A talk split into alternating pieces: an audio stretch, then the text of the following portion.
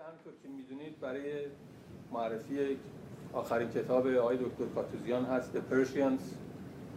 این کتاب در سال 2010 منتشر شده توسط انتشارات یل و در واقع یک بررسی همه جانبه از تاریخ ایران از امپراتوری های باستانی تا وضعیت امروز هست.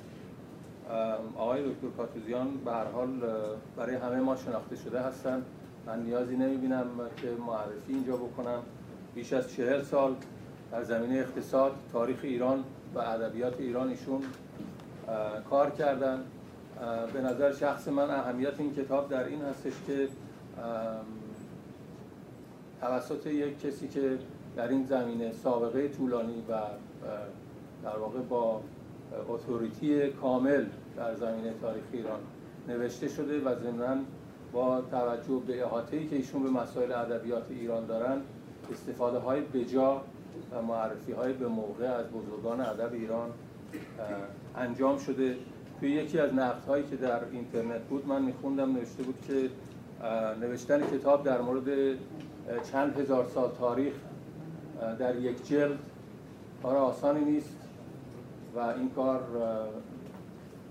احتمالا از عهده کسانی همچون آقای کارتوزیان فقط برمیاد. به ما لطف دارن. ایشون دفعه سوم هست که در خدمتشون هستیم و همیشه با مهر دعوت ما رو پذیرفتن. از ایشون سپاسگزاری می‌کنم. همچنین لازم می‌دونم از آقای دکتر توکلی سپاسگزاری کنم که همیشه به ما محبت داشتن و با کمک های خودشون در ما رو در برگزاری این جلسات یاری کردن. و با حضور خودشون به ما دلگرمی دادن. قبل از اینکه آقای دکتر صحبت کنن دو تا از دوستان یک سفر نمادین شروع کردن به دور دنیا ظاهرا. از ما خواهش کردن که در مورد برنامه خودشون صحبت کنن. خیلی خلاصه من خواهش کنم که بفرمایید و اطلاع بدین به بله با سپاس از شما که فرصت به من بدید من درود می‌فرستم شما آقای کاتوزیان و همچنین به همه شما خانم و آقایون که تشریف داریم اجازه بدین خیلی کوتاه پیاممون رو اونطوری که ما مایلیم در شما بگذاریم. من حمیدرضا برهانی هم ساکن بلژیکم و دارم تز پایانی رو می‌نویسم در مورد فلسفه تکامل تکامل تمدن بشری. همکار من خانم شیبانی ساکن مونرال هستم و رشته جامعه شناسی رو. ما معتقد بر این هستیم که سیستم در ایران سیستم حاکم در ایران در طول این چند سال گذشته ادعا کرده که جمهور مردم ایران اعتراضی رو ندارن به سیستمی که حاکمه. و مردمی که معترض بودن از طریق اعتراضات خیابونی نتونستن اون صدای خودشون رو برسونن. با این حرکت نمادینی که ما از اینجا شروع کردیم و به سوی ایران داریم میریم مایلیم همونطور که در تاریخ بشری از زمانهای بسیار قدیم رسم بوده. پیغامی رو از نقطه به نقطه میبردن و نهایتا به حاکمان منطقه تقدیم می‌کردن. در طول مسیرمون ضمن گفتگو با شما و همچنین با بومیان منطقه های مختلف که معلوم در کشورهایی که ساکنن زندگی می‌کنن اونا رو به صورت رپورتاج نوشته و نهایتا کتاب و حمایت تمام رسانه های ایرانی و خارجی مایلیم که به ایران دوستان زیادی از ما می‌گفتن شما از جونتون نمیترسیم و تصور نمی‌کنیم که در مرز شما رو دستگیر کنن. ما تصور می‌کنیم که پیغام رسون رو هیچ موقع دستگیر نمی‌کنن. تنها می‌خوان رسمیت ببخشیم به اون اعتراضی که در طول حداقل دو سال اتفاق افتاده و به رسمیت شناخته نشده. و به جای اون اعتراضات خیابونی چند میلیونی ما به عنوان نماینده این چند میلیون مایلیم که انجام از اینکه به ما توجه کردید از توجه همه شما سپاس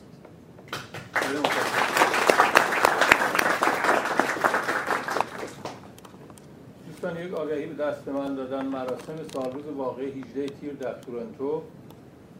سخنرانان علی اکبر موسوی خوینی نماینده سابق مجلس سلم سلیمان یا سلمان سیما از سازمان دهندگان جنبش دانشجویی اردشیر زارزاده متهم 18 تیر جبهه متحد دانشجویی در کانادا برگزار می‌کنن شنبه 18 تیر برابر با 9 جولای ساعت 3 و نیم همین سالن کانسل چمبر شهر. آقای دکتر خواهش از متشکرم. سلام شب بخیر. خیلی خوشبختم که فرصتی شد آقای حریری که به سنت شانشتشون دست بالا دادن و سبب شدن که من بار دیگر در خدمت شما عرایزی بکنم. عرض کنم حضورتون که همطور که ایشون فرمودن و اصلا پیشنهاد ببخت صدای من نمی‌رسه. حالا می‌رسه. عرض کنم که ایشون اتفاقا پیشنهاد خود جناب حریری بود که بنده بیام و در حول و این کتابی که آخرین کتابی که به زبان انگلیسی منتشر کردم یه عرایزی بکنم. آخرین کتابی که به زبان فارسی منتشر کردم در همین زمان تقریبا این کتاب بود یک گلچینی از ادبیات سعدی است آثار سعدی.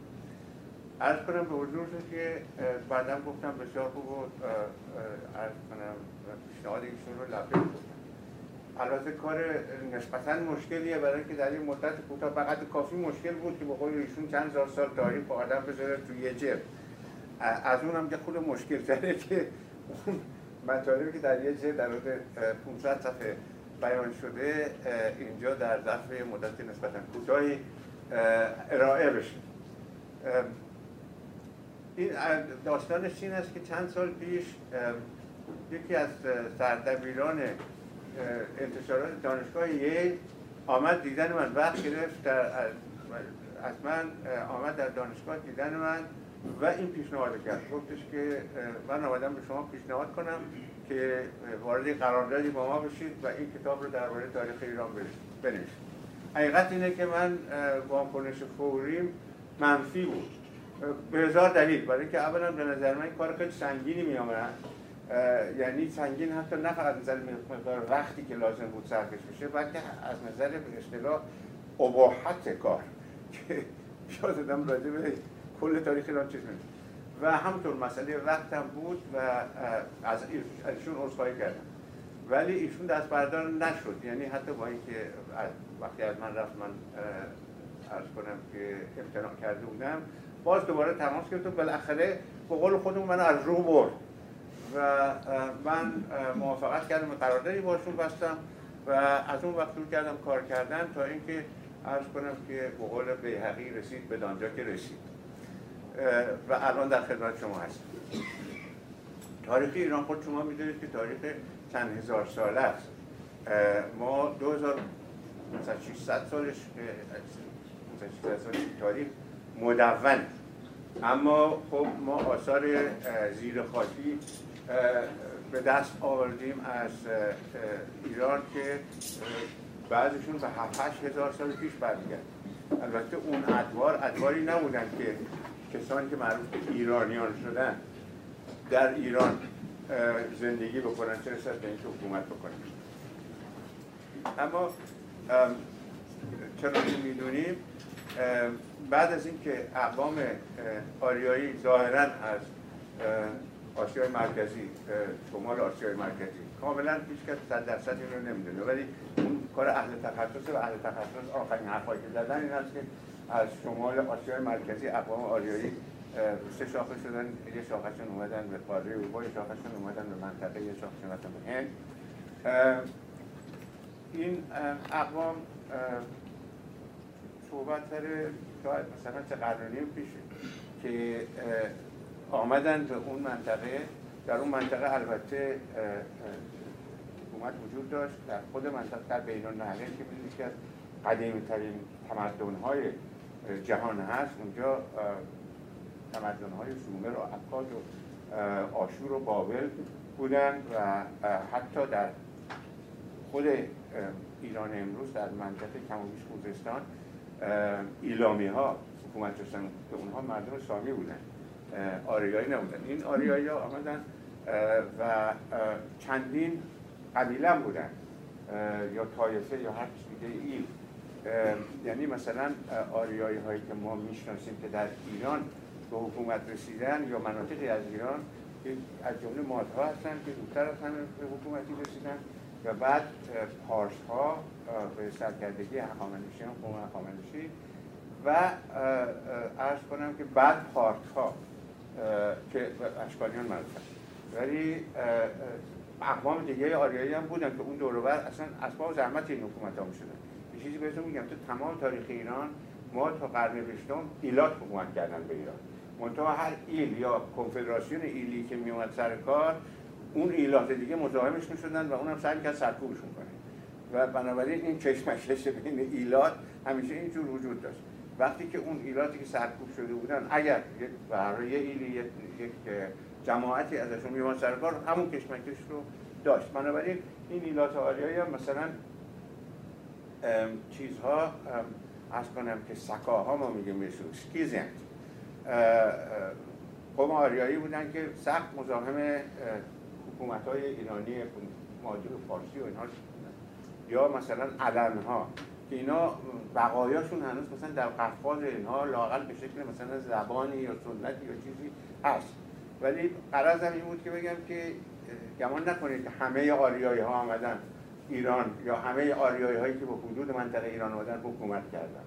کسایی هم بودن که با حکومت معارض بودن و اونا آریایی بودن. گذشته از مردم آسیای مرکزی بعد که اونها ارز کنم که از اقوام آریایی نبودن و بعضیشون هم بودن مثل کشانی کشان ها نمی‌دونم داستان اشکبوس رو می‌دونید که اصلا داستان جنگ تو شبنامه میگم جنگ بین کشانی هاست و چیز کیانیا. و رستم میره به اون چیز میگه که اشکبوس پهلوان کشانیا بود رستم که پهلوان ایرانیا بود و اینها تو میدون میگه رستم پیاده میره توی صحنه جنگ و اون اشکبوس سوار بوده شروع می‌کنه مثلا سر دست که تو مادر کجا به معتمد میشینه که اومدی پیاده فلان ها؟ اون بیت معروف میگه رستم که چون فرمانده قوای ایران سپه سالار توس بود. میگه پیاده از آنم فرستاده توس که تا اسب بستانم از اشکوس قرار این که این جماعت کشانی هم مثلا خب معارض حکومت های ایرانی بودن. خودشون هم آریایی بودن. این مقدمه است برای اینکه چگونه در اون منطقه چنین اقوامی شروع به ارز کنم که تشکیل اول تمدن به معنی همین اسکان پیدا کردن و بعدم حکومت. حالا ما وقتمون خیلی زیاد نیست. ارز کنم که ما دو جور برخورد با تاریخ ایران داریم. یکی تاریخ اساطیری یعنی اساطیر یعنی شاهنامه. شاهنامه البته توجه داشته که شاهنامه اگرچه به عنوان یک شعر اثر فردوسیه ولی به عنوان یک داستان اثر فردوسی نیست. یعنی فردوسی گرفته و این رو این داستان رو به شعر در آورده و منظورم هم این نیست که فردوسی گرفته و از روش فقط کلمات رو هم ردیف کرده و وزن و قافیه درست کرده. منظورم که شعر گفته.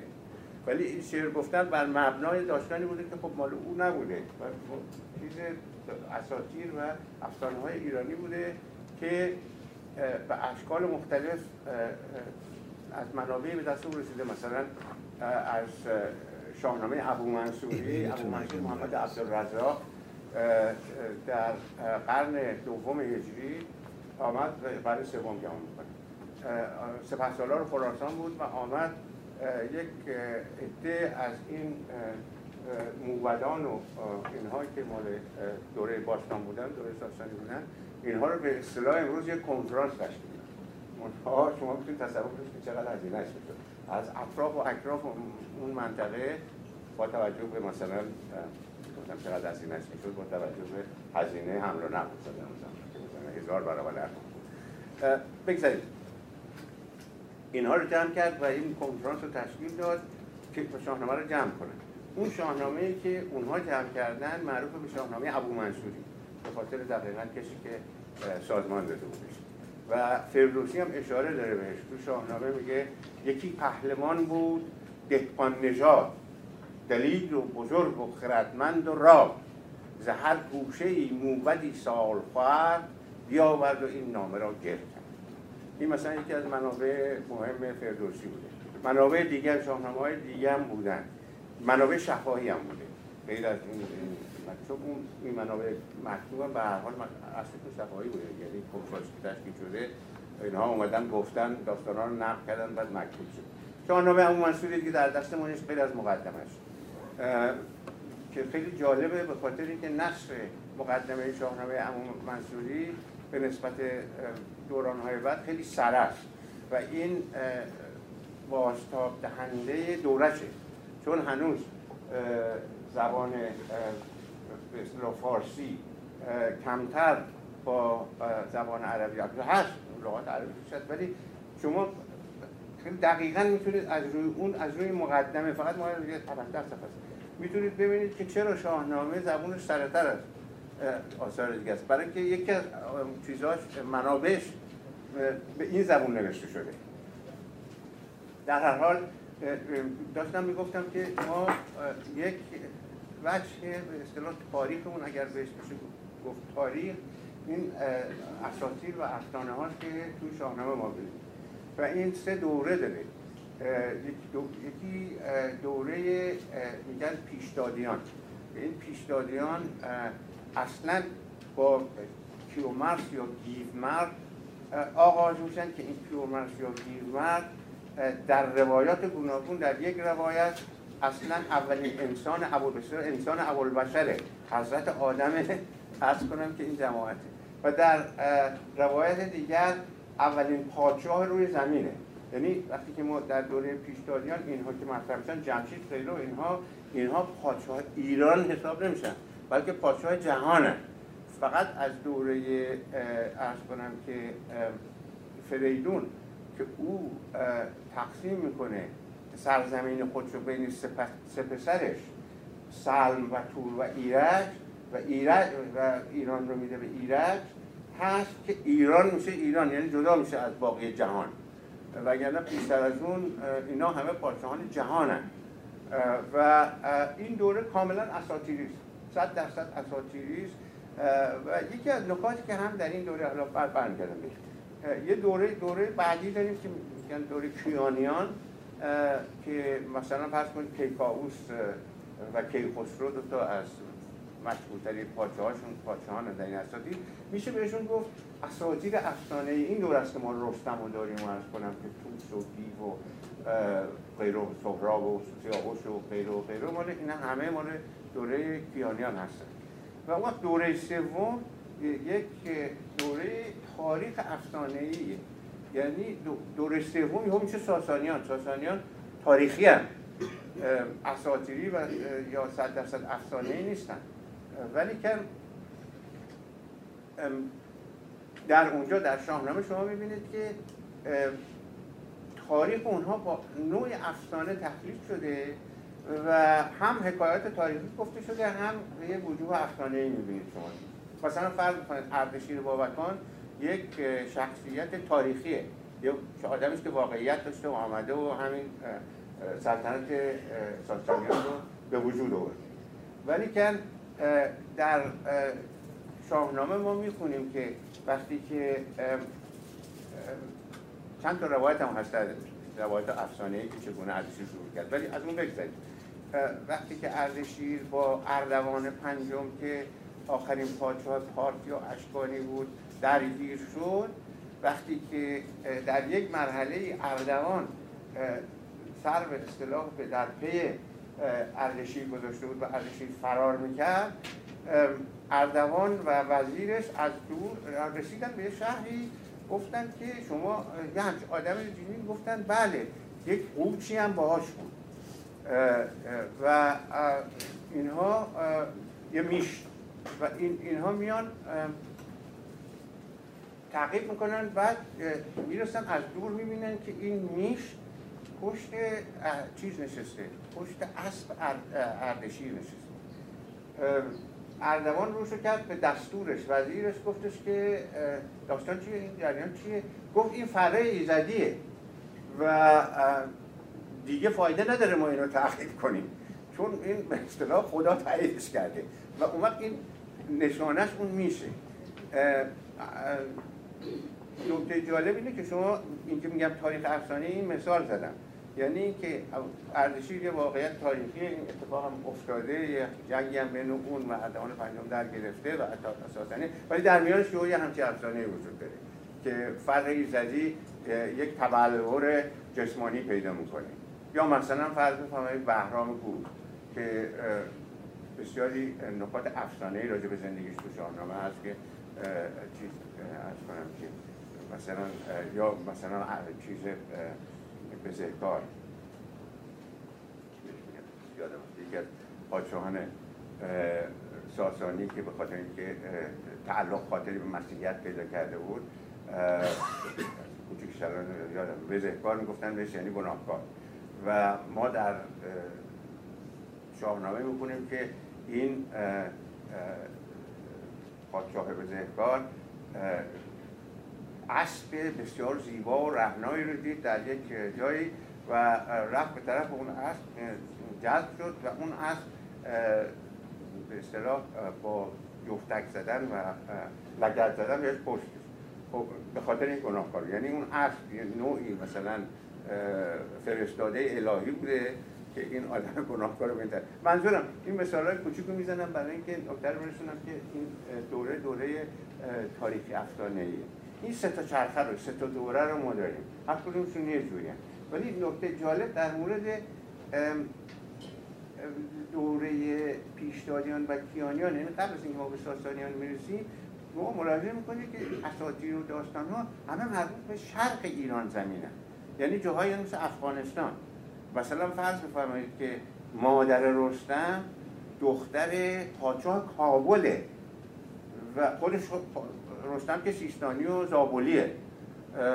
ارز کنم مادرش هم دختر پادشاه ببخشید بله درست.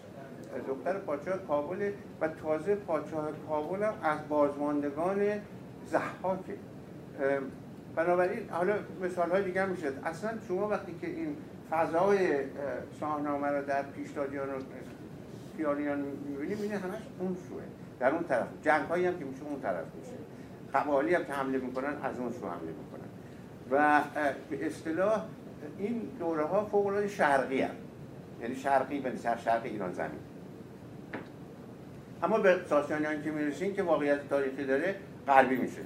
یعنی مرکز اصلی میشه پارس و باقی هم همون مثلا تیسفون خب پایتخت بین النهرین و تمام داستانه این سه دوره تاریخی که ما داریم بیشتر از این فکر نمی کنم ما وقت داشته باشیم بنده فقط راجع به اون دوره صحبت کنم من اینکه برگردیم بشه ولی فقط اضافه می کنم که خب شما در چیز یک ارز کنم که در شاهنامه مثلا در دوره کیانیان سه تا تراژدی خیلی بزرگ هست دیگه. یکی داستان پول سیاوشه یکی مسئله داستان رستم و سهرابه و یکی هم داستان رستم و اسفندیاره که هر سه مواردی هستن که سه جوان در شرایط نامساعدی به قتل می‌رسن. البته سیاوش مظلوم میشه سهراب هم بستگی به نظر خواننده داره که آیا چیز شد مظلوم شد یا تقصیر خودش بود؟ از کنم اسفندیار که به نظر من حالا می‌تونم نظرم در این واقعا تقصیر خودش بود. ولی که رفت رفت به رستم گفت من باید تو رو دست بسته ببرم پیش پدرم. و این رستم عرض کرد لافه کرد چیز کرد. گفت من خودم میام. هر چقدر خواسته و مال و اینها بخوای بهت میدم. خودم پیاده میام. ولی دست پس من حاضر نیستم که دست منو ببره. اون بیت معروف دیگه که گفتد برو دست رستم ببند. نبردد نبندد مرا چه دست. من نبندد مرا ده چرخ بلند. و این بود که اسفندیار گفت نخیر چون پدرش دستور داده بود که این باید با زنجیر و گفت خب در این صورت باید جنگ بکنیم که بعد اسفندیار رو این تن بود دیگه رستم هر وقت در میومد می‌رفت با سیمرغ مشورت می‌کرد. رفت گفتش که من با این چی کار بکنم؟ گفت این چشمش آسیب پذیره. و تو با تیر چشمشو بزن. البته تعهدم اول ازش گرفت که یک بار دیگر با اسفندیار شرط کن بلکه حاضر بشه که تو خب، به اصطلاح حالت عادی بدون قل و زنجیر بری. اگر نشد. و اونم خب اسفندیار نپذیرفت همون دیگه. کمان را به زه کرد و آن تیر گز که پیکانش را داده بود و رز بزد راست بر چشم اسفندیار جهان شد سیه و این داستانش گفتم تقصیر خودش بودیم اما رستم و سهراب می‌دونید داستانش رو که یکی داستان فردوسی قدمش میگه یکی داستان کنون رسم سهراب و رستم شنو. دگرها شنیده است که این هم شنو. یکی را داستان است پر آب و چشم. دل نازک از رستم آید به خشم. و بعد ادامه میده. اگر مرگ داد است بیداد چیز فلان خودش کنه یه مقدار موزه کردن و اون می‌دونید داستان رو که از دختر شاه سمنگان متولد شد یعنی بر اثر ازدواج رستم با دختر شاه سمنگان. و بعد تحمیل و بعد سالها بعد اونجا بزرگ شد و پیدا شد و لشکر کشید که بره پدرش رو پیدا کنه ولی در این حال کاوش رو هم شکست و اینکه آمد اونجا و اینا هم دیگر نشناختن و رستم بالاخره با حیله بر او غالب شد و کشت خون سیاوش هم که می‌دونید داستانش که به خاطر اینکه سودابه زن کیکاووس این پسرش که ناپسری خودش بود بهش میل داشت و عشق داشت و او امتناع می‌کرد و پسرش پاپوش بود و فلان و اگرچه اون در امور سیاوش موفق شد که از مهلکه دره ولی بعدها بالاخره حوادثی که سرش طول می‌کشه میشه یک ساعت در مورد صحبت کرد از کنم که میره در توران در توران داماد افراسیاب پادشاه توران میشه ولی توطعه می‌کنن بر ستش بخصوص برادر افراسیاب گشتی بر و او رو به هر حال آخر کشتن میدن که تمام این سوشون یا سیاوشون یا خون سیاوش از اونجا میاد. حافظ چی میگه؟ میگه شاه ترکان سخن مدعیان میشنود.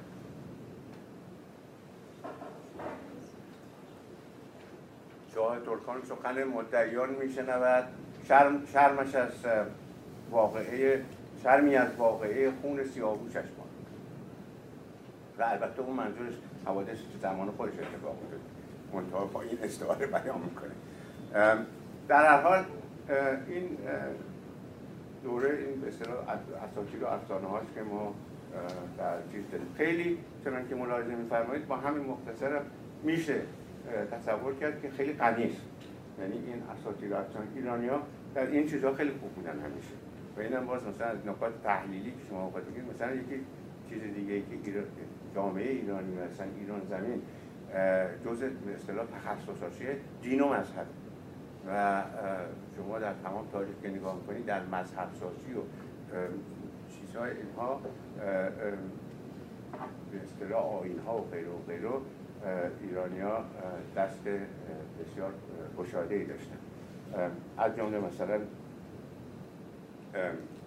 دین زرتشتی. حالا توی شاهنامه ما می‌خونیم که زرتشت زمان گشتات شروع کرد از غذا قبل از شاهنامه اولین یعنی قبل از فردوسی اولین کسی که بخشی از شاهنامه رو به شعر در آورد ابو منصور دقیقی بود. و او چون خودش زرتشتی شده بود مسلمانی بود که زرتشتی میگه دقیقی چهار خصلت برگزیده است به دیتی از همه نیکی و زشتی. لب یاقوت رنگ و ناله چنگ می چون زنگ و کیش زربهشت اینو انتخاب کرده بود و بنابراین ظهور زرتشت رو از شاهنامه گرفته و به شعر در در تو اون زود مرد شاید اگر میموند باز بخشای دیگه ولی اول صاف رفته قسمت این بخش شاهنامه رو که جز اوائلش نیست ظهور زرتشت و فردوسی هم اونو بررسی گذاشته توی شاهنامه. خودشم میگه. یه افتانی هم چاختی که من شب خواب دیدم. خواب نما شدم. دقیقی به من گفتی که تو این شعر رو نگو این هم تو شاهنامه. و اینه. حالا آدم می‌تونه به اصطلاح حدسایی بزنه. از جمله اینکه مثلا می‌تونه آدم فکر کنه فردوسی که زردشتی نبود. فکر می‌کرد شاید نمی‌تونه حق مطلب رو ادا کنه اونجور که اون آدم که مؤمن بود ادا کنه یا اینکه شاید حتی نگران بود تهمت بخوره. بنابراین خواب نماشه و این چیز ارز کنم که ظهور زرتشت رو او که همین داستان اسفندیان مربوط میشه چون گشتاست به این آین در میاد و میگه که رشتم دیدینه و باید بری که بیارش ولی این زرتشت بی مناسبت نیست. آدم راجع به تاریخ ایران صحبت می‌کنه که این آین البته از ریشه ها های, ریشه های هندو ایرانیه دیگه. آین های هندو ایرانی مثلا فرض کنید اهورامزدا ابداع زرتشت نیست. اهورامزدا به عنوان یکی از خدایان در پیشهای هندو ایرانی وجود داشت. چنان که مه یا میترا وجود داشت. ولی در آین زرتشتی وجه های دیگری پیدا می‌کنن. مثلا اهورامزدا میشه بزرگ خدایان. یعنی خدای بزرگ در واقع. چون اون دیگران همشاسپندان مثل فرشته های بزرگ آین های ابراهیمی هستن. خدا نیستن. در که در پیش های هندو اروپایی اینا خدا بود یکی از ویژگی دین زرتشتی شما می‌دونید معروف این هست که این نیکی و بدی و تاریخی و روشنایی در مقابل هم و در برابر هم قرار دارن و این کشمکش وجود داره در مرحله دوم دوره دوم خلقت.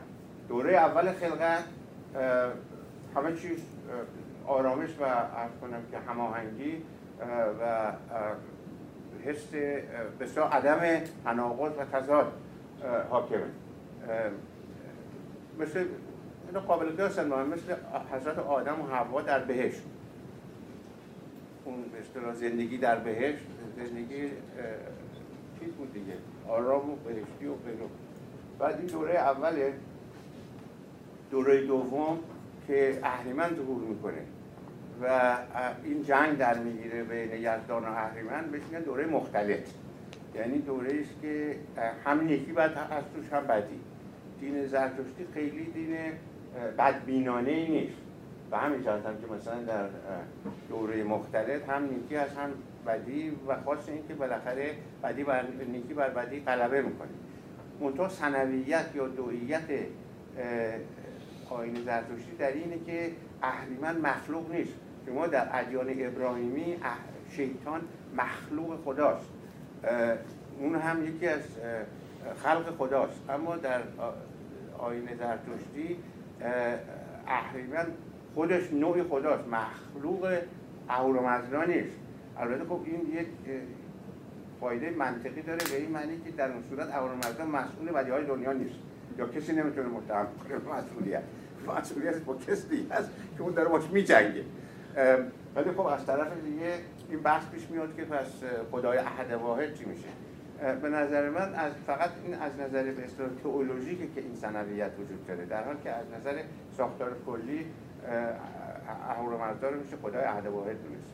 در هر حال این دوره مختلف با ظهور عرض کنم حضورتون که موعود سوشیانت موعود قابل قیاس با مسیح و مختویت در مسیحیت و در, در چیز یهودیت و در مسیحیت و در اسلام.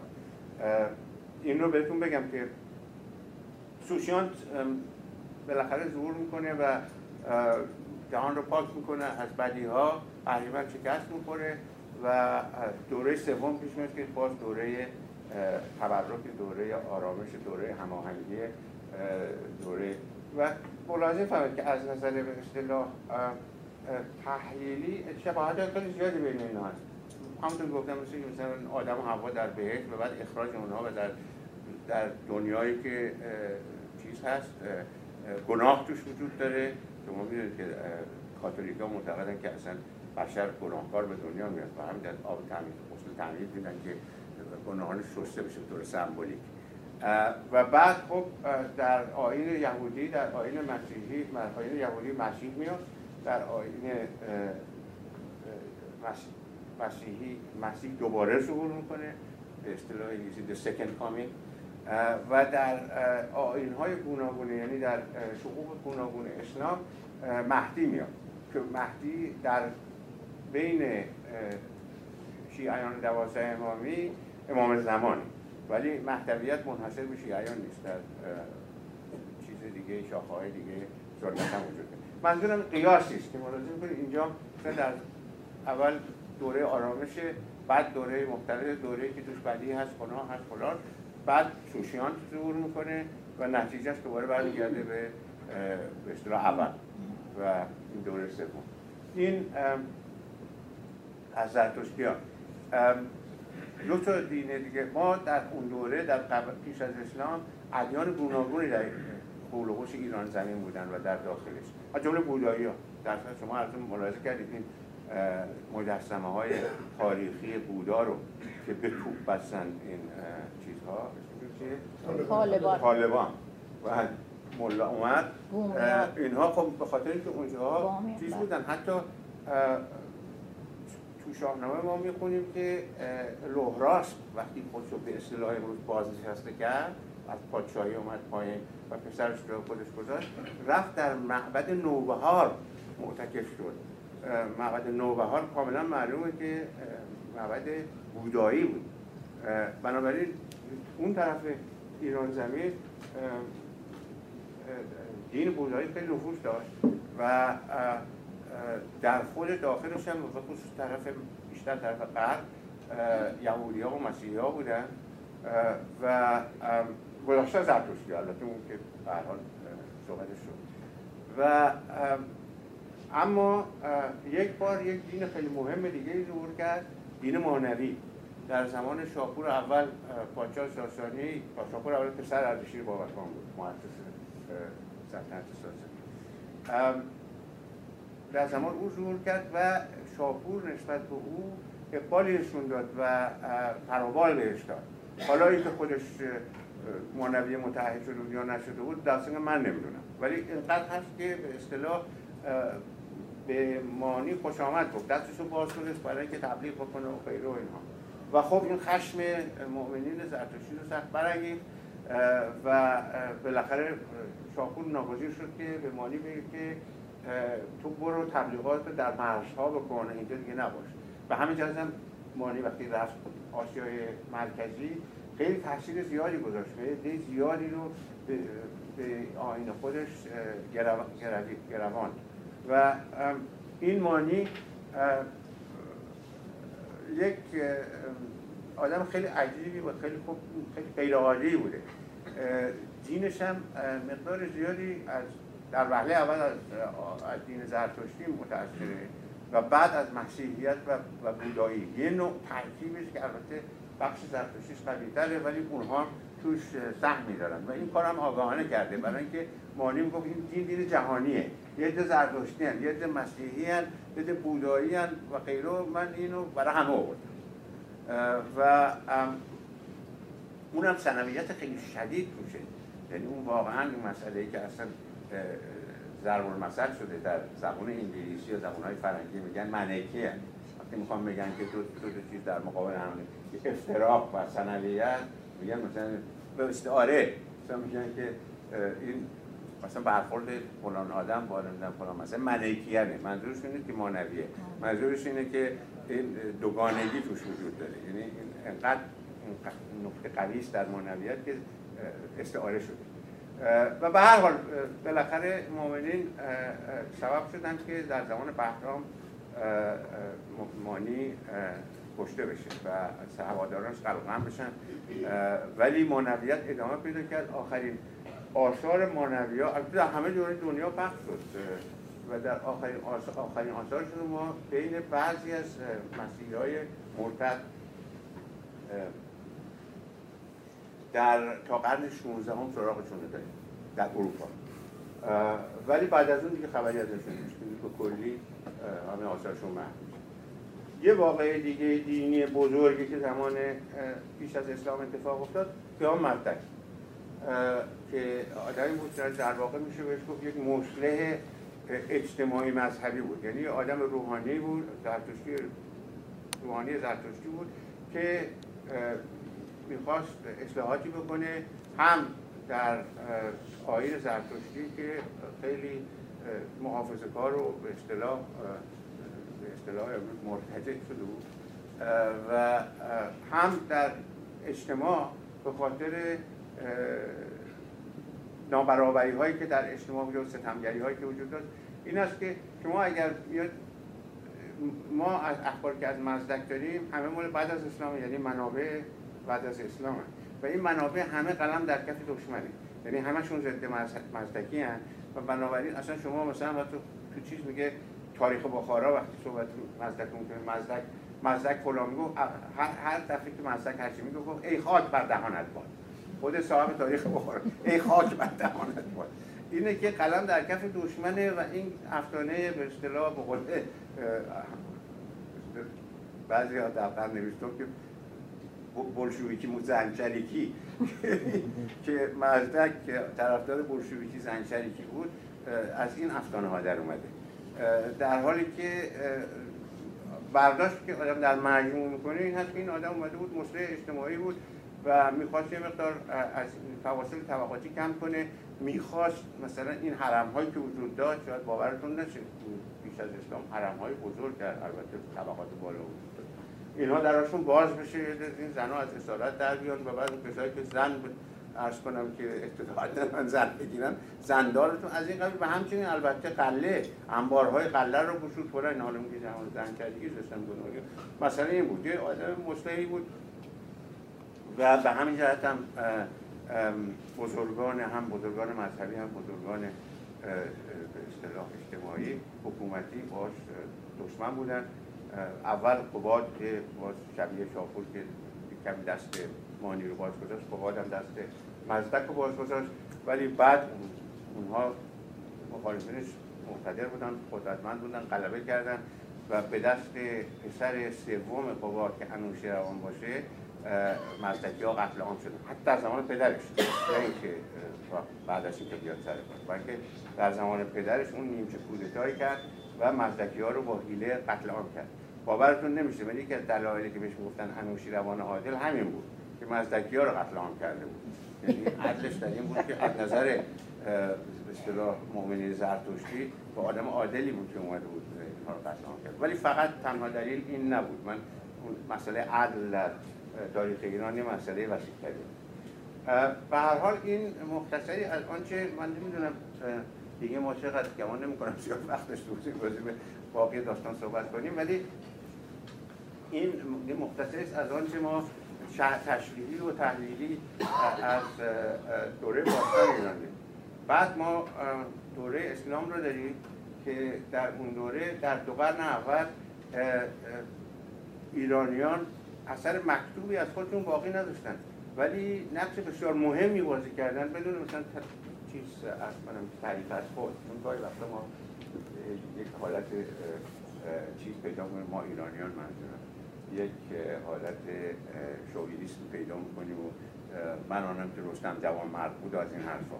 ولی منظورم این نیست. من طبق واقعیت تاریخی ایرانیان نقش مهمی بازی کردن در ایجاد این تمدن و امپراتوری اسلامی. نه اینکه اونا فقط ساختن. اونا کسایی که شوینیستایی نمیگن ولی که خیلی نقش مهمی بازی کردن. هم در تشکیلات اداری و نظامی ایجاد این تشکیلات و برای اینکه اقوام عرب چنین سابقه ای نداشتن. در منطقه ای که زندگی می‌کردن و نحوه زندگیشون جوری نبود زندگی ایلاتی بود زندگی نبود که شما بینید امپراتوری اداره کنید. اون احتیاج داشت به دبیران رو عرض کنم که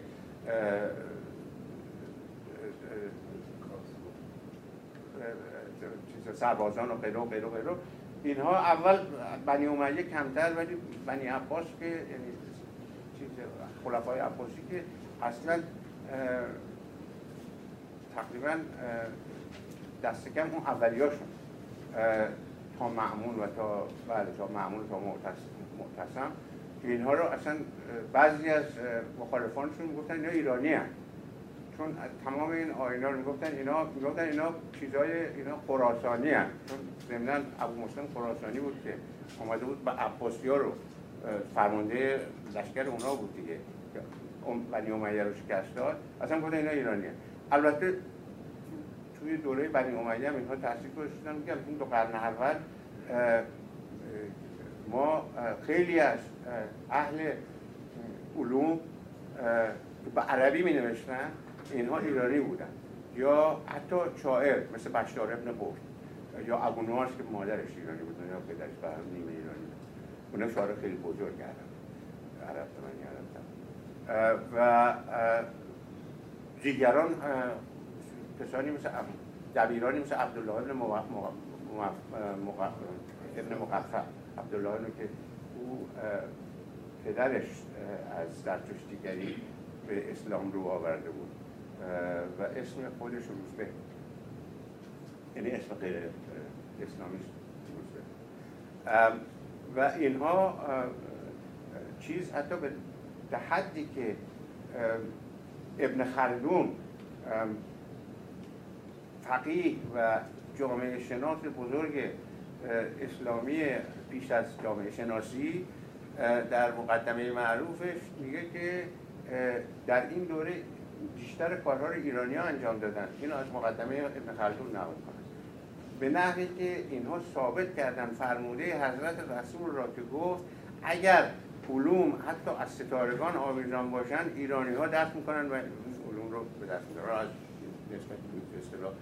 روایتی که به محمد نسبت داده شد. فرضم اینه که اون دوره چون گاهی مثلا دوست فقید من که آدم دانشمندی بود و بسیار آدم خوبی بود مرحوم دکتر عبدالحسین زرینپور وقتی یک کتاب در مورد جوانیشه. با عنوان دو قرن سکوت. به هیچ وجه سکوتی نبود. فقط مسئله اینه که آثار اینها آثار مکتوب به فارسی نبود. و اینو به سکوت نمیگم. مثل اینکه بنده مثلا فرض کنید در آکسفورد حالا الان که خب به هر ایران شناسی درس اگرچه به زبان انگلیسی. ولی زمانی که اقتصاد درس می‌دادم مثلا من من به عنوان ایرانی سکوت کرده بودم. چون چون به انگلیسی درس می‌دادم اقتصاد. سکوتی در بین نبود. من داشتم حرف می‌زدم. ولی به انگلیسی. این است که این چیز در اون حدود البته حرف درسته در هم با حدود این واقعیت که دو قرن اول ولی توجه هم داشته باشیم که اون دو قرن اول دو قرن طول کشید تا ایرانی هم مسلمان شد یعنی واقعا تو قاطبه مردم ایران مسلمان بشن. چون اولا اسلام اجباری نبود یعنی که برای اهل کتاب به حال اجباری نبود. و زرتشتی ها هم اهل کتاب نیستن ایرانی هم فقط زرتشتی نبودن مسیحی هم بودن یهودی هم بودن چنان که صحبت شد. یعنی اینا هم ادیان مهمی بودن در ایران. و همه این اهل کتاب اجازه داشتن که ادیان خودشون حفظ کنن و مناسکشون رو انجام بدن به شرط اینکه یه مالیاتی به دلیل مسلمان نبودن بپردازن که این مالیات هم مال دوره پیش از اسلامه. جزیت می‌گفتن در زمان ساسانی. عرب این رو معرب کردن به جزیه. باید چنده بود این جزیه. اون اصلا اصلش ایرانی بود. و همین. این است که ایرانی ها رفته رفته مسلمون شدن. و حتی بعضی هاشون هم آدم می‌تونه تصور کنه به دلیل اقتصادی. یعنی برای که مالیات رو ندن. و به این ترتیب دو قرن طول کشید. و تا این دو قرن تموم شه یواش یواش ما ببینیم که به اصطلاح آثار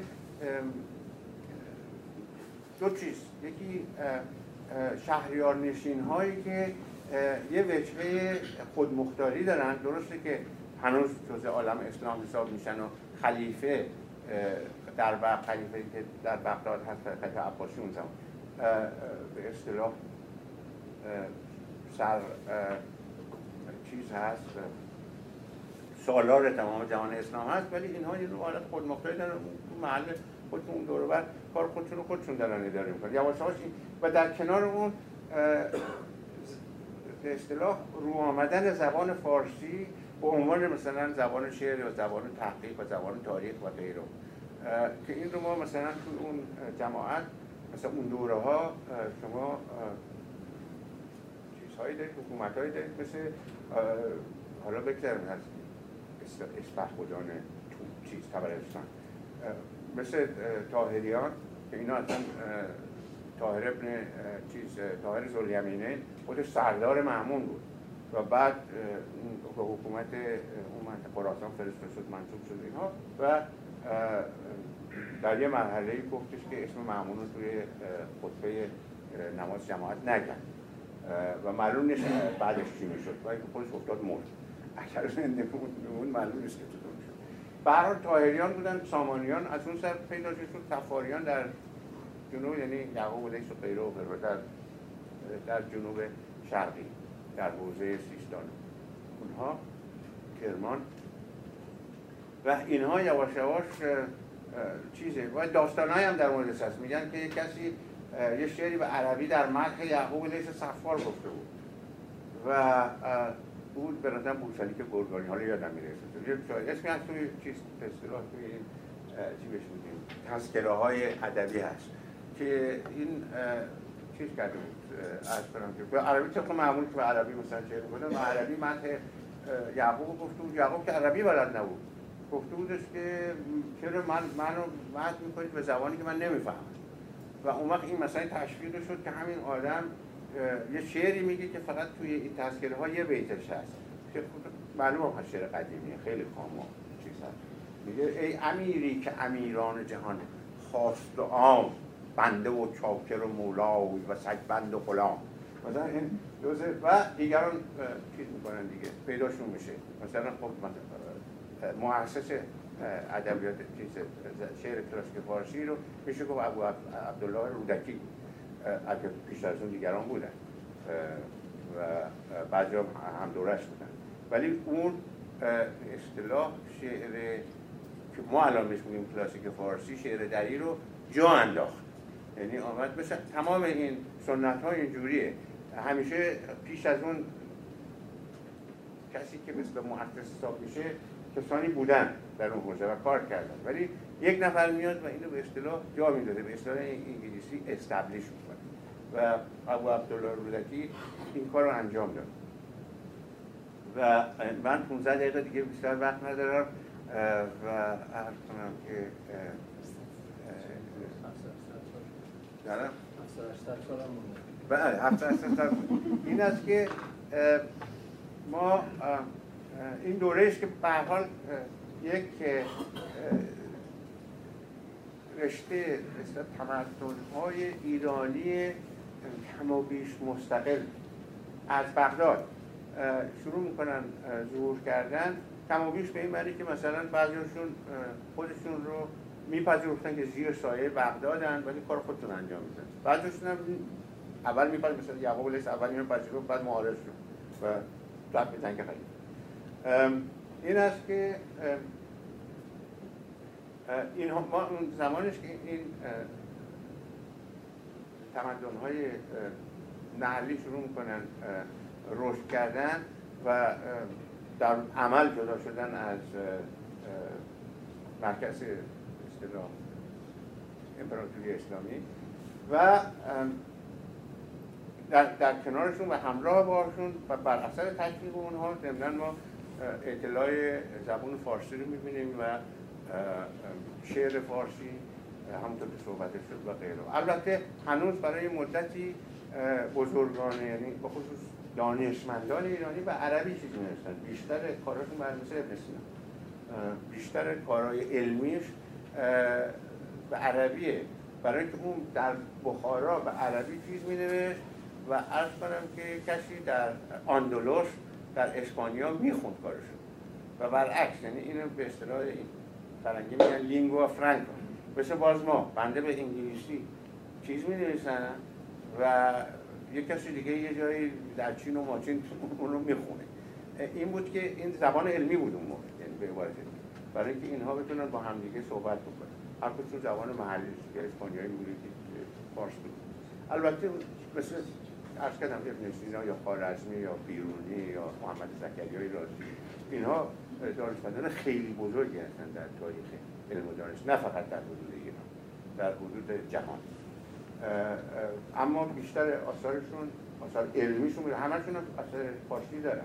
مثلا ابو ریحان بیرونی بهش یک شاهزاده خواسته بود که براش مقدمات علم نجوم رو بگه. باورتون نمیشه. کتابش هست عنوانش التفهیم لعوال صناعت تنجیم یعنی understanding of the an introduction to uh, astrology astrology astronomy. ولی متن فارسی هم و فارسی فارسی یعنی شاهنامه یعنی فارسی خیلی سره و چیز اینا اینجوریست که این چیزها شروع و دوره غزنوی هم ما باید من دوره ایرانی تلقی می‌کنم درسته که کسایی که تشکیل دادن حکومت غزنوی رو اصلا مال آسیای مرکزی بودن و ترک زبان بودن. ولی شما به تمدن و فرهنگی که میگو فرهنگشون خیلی ایرانیه این سلطان محمود غزنوی که اینقدر بهش فوش میدن ایرانی ها 400 تا شاعر فارس زبون تو دربارش بودن و قرضشون رو می‌داد. سر یک مسئله ای که مربوط به فردوسی و اینها هست معلومش چقدر درسته چقدر غلط ایرانی اسم این که میاد همینطور یک رشته تعارفات رو چیز می‌کنن در حالی که توجه ندارن به اینکه مثلا این آدم از اون نظر چه خدمت بزرگی کرده. که همه مثلا فرخی مثلا شاعرای خیلی بزرگ تو فرخی مثلا سیستانی نوخورش و که یکی از شاعرای تمام تاریخ اینا نه بگذاریم اما موقعش ترک ها در واقع میان ایران که ترکمن ها همین غزنوی ها رو شکست میدن یعنی ترکمن های سلجوقی همین همین رو شکست میدن و اونا رو میرونن از اون منطقه. و میرزن تو خراسان. خراسان معنی خراسان قدیمی خراسان بزرگ و همینطور حرکت می‌کنن این که ما تو آذربایجان ترک پیدا شد خب اون زمان پیش از اون که تو آذربایجان ترک نبود. اینها آمدن رفتن اونجا. یعنی مردم آذربایجانی وجود داشتن ترک نبودن. و این به خاطر چیزی که داشتن هم تعداد شمار افراد و هم اهمیتشون از نظر قدرت و این رو تحصیل گذاشتن و در خیلی جاها مثلا یواش یواش زبون زبون مادری تولید شد اما به یاد داشته باشید که زبون فارسی با خصوص از اون زمانی که زبون فارسی میشه لینگوا از اون موقع هاست که شروع میشه تا وقتی که شاه اسماعیل صفوی که ترک زبون بود یعنی زبون مادریش ترکی بود و سلطان سلیم عثمانی که به طریق اولا زبون, زبون مادریش ترکی بود به زبان فارسی با هم مخاطبه می‌کرد این باز این همون داستان این زبون مشترک یا لینگوا فرانکا زمین زبون رسمیه که از همین دوره ها شروع میشه. دیگه عربی نیست. زبون فارسی البته به عربی نوشته می‌شد در ایران هم نوشته ولی اون اهمیت رو از دست میده و رفته رفته فارسی جاشو می‌گیره. که خب کار به جایی می‌رسه که یه وقتی در تا آسیای جنوب شرقی زبون دربار فارس بود خاصه در هندوستان که بدونید به حال این چیز قوم گورکانی که ما در همان زمان با همزمان با صفوی ها امپراتوری گورکانی رو که در فرنگ بهشون میگن موگول تشکیل دادن اینا مغول نبودن ترک. و دلیل داره که بهشون اینا میگن. این جماعت ترک زبون تمام زبون فرهنگ و ادب و تمام زبون دربار و زبون رسمی و زبون اداری فارسی بود. و خودشون هم همین تو دربار فارسی حرف می‌زدن. و شعر شما بدونید شعر سبک هندی. یه دلیلش اینه که بهش میگن سبک هندی به خاطر اینکه این بورکانیان خیلی تشویق کردن شعر فارسی. در نتیجه اولا یه عده هندی به زبون فارسی شعر می‌گفتن مثل قالب یا بیده. یه عده شاعر ایرانی هم مثل صاحب و ارز کنم محتسب خاشن غیرو پام شدن می‌رفتن اونجا برای اینکه تشکیل اونا تشکیل می‌کردن و این دو جماعت در مجموع میشن شعرهای سبک هندی مربوط به سبک هندی قرار این که این, این دوره است که زبون و فرهنگ فارسی به رقم چیز به قدرتی که ترکمن ها سلجوقی ها چیز می‌کنه چون مثلا ملک شاه سلجوقی خب یه آدمی بود که از ترکمن تبار بود دیگه. ولی که وزیرش نظام ملک توسیه. که نه فقط توسی بود بلکه تمام دستگاه اداری و تشکیلات ایناش همه فارس بود. خودش هم یکی از آثار بزرگ کلاسیک فارسی سیاست نامه یا سیر الملوک مال نظام رو که توسی خواجه نظام. یا دیگران که دوره برش بودن خیام دیگه. خیام معاصر ملک چیز بود ملک شاه بود و از عرض کنم که کسانی بود که نظام خیلی بهش رسیدگی می‌کرد. نظام مدارس نظامیه رو ساخت. غیره و غیره من اینا رو تو بسیار سردستی و تونتون دارم میگم. منتها ما سه تا مرحله داشتیم دیگه. یه, یه مرحله ما در تاریخ ایران مرحله آمدن اسکندر رو داریم و یه صد سالی 120 سالی حکومت یونانی که در قالب چون اسکندر که در قالب چیز سلاطین سلوکی. که اسمشون از سلوکوس میاد که یکی از سرداران اسکندر بود. یه دوره اونجوری داریم که به اصطلاح یه دوره یونانی در اون ایران هست که میره تا چی جا یعنی شما در اون ور افغانستان هنوز می‌تونید سکه های یونانی از زیر خاک در میارن. یه همچین دوره بود. ولی فرهنگ یونانی تحصیل بلند مدتی در ایران نداشت. تحصیل کوتاه مدت داشت. ارتباط های بین ایرانیا و یونانیا شد و غیره و حتی یونانیا پارت ها رو اشکانیان رو ببخشید این چیز مردم غرب ایران که مثل فرهنگ یونانی تا اندازه ایران یونانی رو انتخاب کردن پارت رو داهتی حساب کردن. اشکانیان هر وقت مثلا جنگ کنن می‌رفتن از جماعت خودشون از جنگ آدم میوردن چون اینا ارزش نبودن که براشون بجنگن. یه هم چیزی بود. این یک دوره به واقعه اصطلاح بزرگ در تاریخ بعد که میان داشتم صحبت سلجوقی رو می‌کرد اگرچه آمدن ترکان سلجوقی به ایران واقعی بزرگی بود. ولی این با یه نوع تعنی و آهستگی انجام شد و در حدود اون زمان خیلی خون و خون روزی نشد. در حدود که اون دوره اقتضا کرد جلپای شد کنم ولی چیز فاجعه بزرگ درست بعد از اینا بود. یعنی آمدن مغول یعنی آمدن چنگیز به ایران و اون کشت و کشتار و انهدام. فقط هم از مرد و زن مرد و زن و سگ و گربه و عرض کنم حضورتون که مزرعه و کشاورزی و گاه و همه رو اینها از دم تیغ گذروندن. و اگرچه دوره مغول هم بی چیز نبود بی وجوه مثبت نیست چیزی وجوه مثبت نیست. اما ولی در به در مجموع فاجعه بزرگی بود. و بعد از دوره مغول که ما باز برمیگردیم که اتفاق جالبی میفته شاه اسماعیل صفوی که یک ترکمنی بود که مدعی این بود که از تبار امام موسی کاظم هست. ولی احمد کسوی در قرن بیستم ثابت کرد این ادعا دروغه. در واقع به هر حال ترکمن بود. این آدم بود زبان ترکی بود ترکمن رو از تمام ایلو توارش هم یعنی تمام این قزلباش که می‌گفتن کل سرخ ها که لشکرش رو تشکیل می‌دادن از ایلات مختلف بودن مثل ایلات افشار و روملو و قاجار و غیرون همه ترکمن بودن. و با این وقت این شاه اسماعیل صفوی با این ویژگی ها که علیه که مدعیه که اصلا مستقیم از امام موسی کاظم چیز شده و از سوی دیگه خودش ترکمنه و و مدعی تصوف هم هست.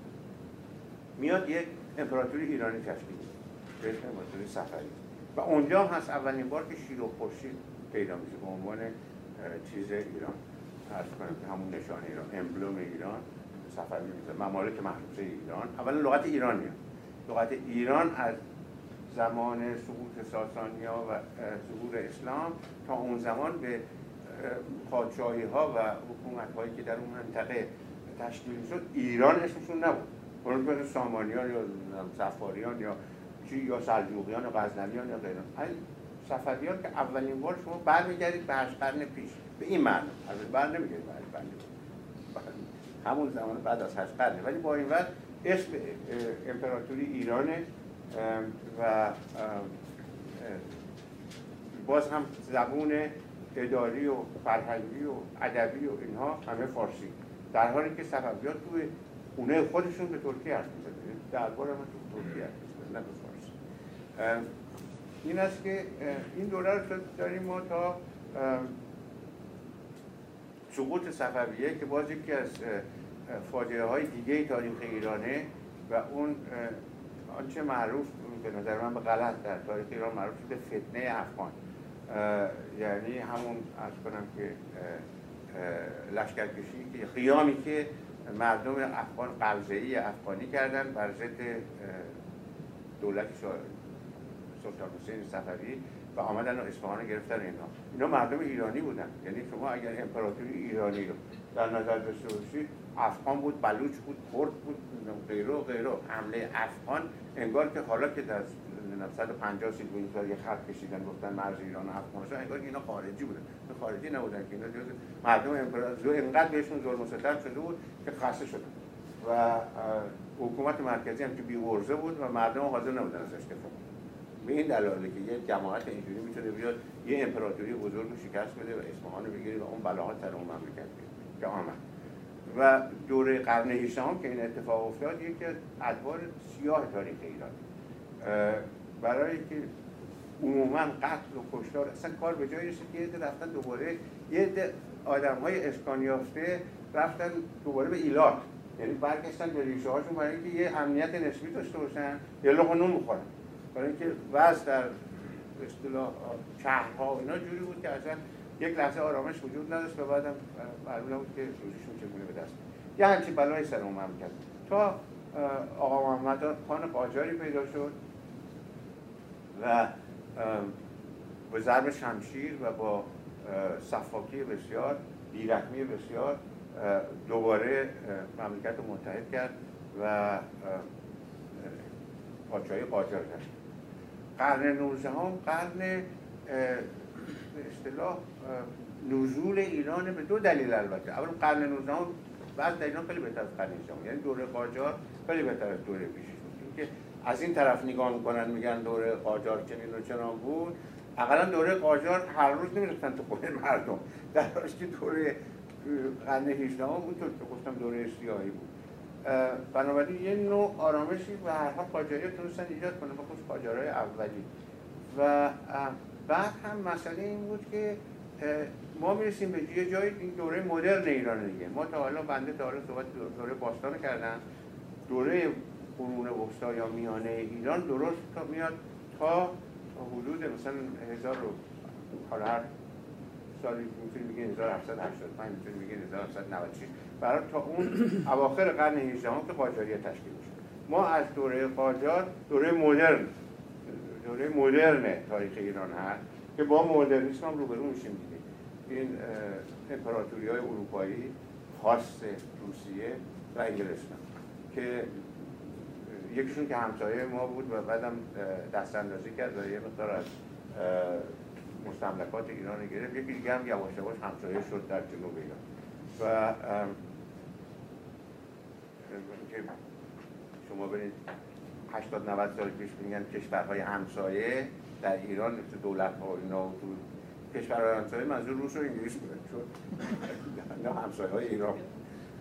و دوره قاجار البته دوره نزول شدیده بخصوص از تاریخ 1828 قرارداد ترکمنچای بسته شد. دیگه نمیشه صحبت از استقلال ایران کرد. تا 1928 که چیز از کاپیتولاسیون لغو یعنی دورش که اگرچه ایران مستعمره نیست ولی کاملا مستقل نیست. و خب از نظر اقتصادی و اینها یه دوره تنزل هست. نظامی و غیره و غیره ولی اینها همه با توجه به این است که موقعیت ایران داشت در رقابت یا در تقابل با این قدرت ها خیلی ضعیف یعنی باز هم یه خود خام که آدم بگه بله قاجاری پدر ایران رو در آوردن انگار که مثلا بنده بودم مثلا چیکار می‌تونستم در جنگ که منجر به قرارداد ترکمنچای شد همون قاجاری فلکزاده 75 تا خطوط فرستادن به مرز. کارش شوخی نبود برای سال 1826 ولی خب شکست روشون نمیشه برای اینکه اونا خیلی نیرومندتر بودن. نه فقط از نظر تعداد نه فقط از نظر تسلیحات بلکه از نظر نه فقط از نظر تکنولوژی بلکه از نظر تدبیر. یعنی شما باید کنید که مثلا اون نظم و ترتیب و چیزی که ارتش روس داشت ایران نه. گذشته از تو بودم و این است که خب در نتیجه رسیدیم به آنجا که رسیدیم. یعنی اینکه انقلاب مشروطه که آمدن خلایق. با خودشون فکر کردن که آقا حالا من دارم ساده می‌کنم. این علت العلل عقب ماندگی این جامعه چیست چرا ما باید تا روز قیامت از روس و انگلیس دستور بگیریم؟ و بعد از اینکه اول فکر کردن که مسئله اساسا تکنولوژی تکنولوژی که رفتن به قول متأخرین فناورانه و رفتن دنبال مسئله تغییر تکنولوژی مدرنیزه کردن تکنولوژی. بعد کم کم متوجه شدن که تکنولوژی فقط اینجا چالوده اجتماع تا درست نشه و خصوص آنچه اونا انگوش گذاشتن روش. مصلحین اواخر قرن 19 مثل مرکم خان که حکومت قانون تا حکومت قانون برگزار نشه این کارا موثر نخواهد پیشرفت تکنولوژیک نتیجه نخواهد داد. ارز کنم که آوردن سیستم های اداری اروپایی نتیجه و نمی‌داد. چون نتیجه نمی‌داد چون جواب نمی‌داد به قول اهل این بود که این موضوع مطرح شد. مسئله حکومت یعنی حکومت قانون یکی مسئله تغییر شالوده به اصطلاح حکومت و سیاست در ایران بود و یکی در ارتباط با اون مبنای تجدد. یعنی صحبت از این بود که تا ما می‌خوایم متجدد شیم ولی تا این کار رو انجام ندیم نمی‌تونیم. بنابراین این دوتا هم ترکیب شد در انقلاب مشروطه که هم قانون طلبی بود و هم تجدد طلبی و ارز کنم که حکومت مشروطه به وجود اومد ولی دوام نیاورد. به دلایلی که من فکر کنم اگر می‌خواید من دیگه اینجا مداخله هستم اگه سوالی داریم دربارش بکنیم برای که وقت ندارم وگرنه متشکرم آقای دکتر من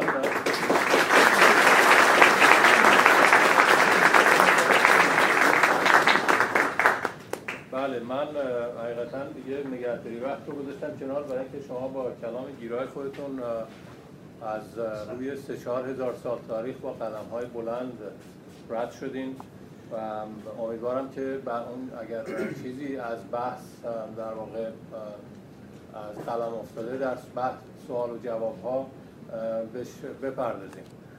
فرصت کمی داریم برای سوال و جواب. من خواهش می‌کنم که دوستان صحبت های خودشون رو حد اکثر به دو دقیقه محدود کنن. که آقای دکتر بتونن به هر تعداد بیشتری از سوال ها جواب بدن. کسانی که سوال دارن لطفا دستتون چند لحظه بالا نگه دارین که من اسامی رو یادداشت کنم و چشم.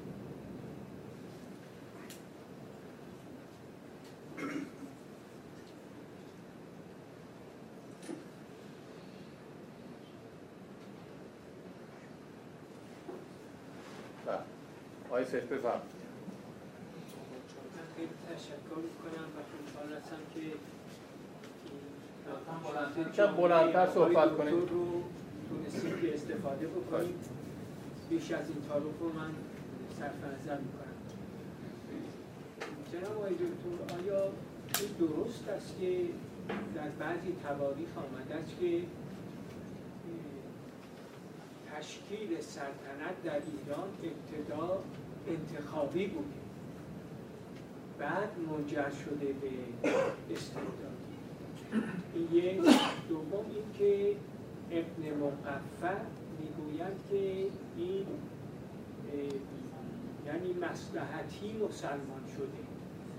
و جایی هم گفته است که من حرام چهار هزار حدیث جعلی درست کردم جا انداختم در اسلام که حلال رو حرام کرد و حرام رو حلال رو حرام.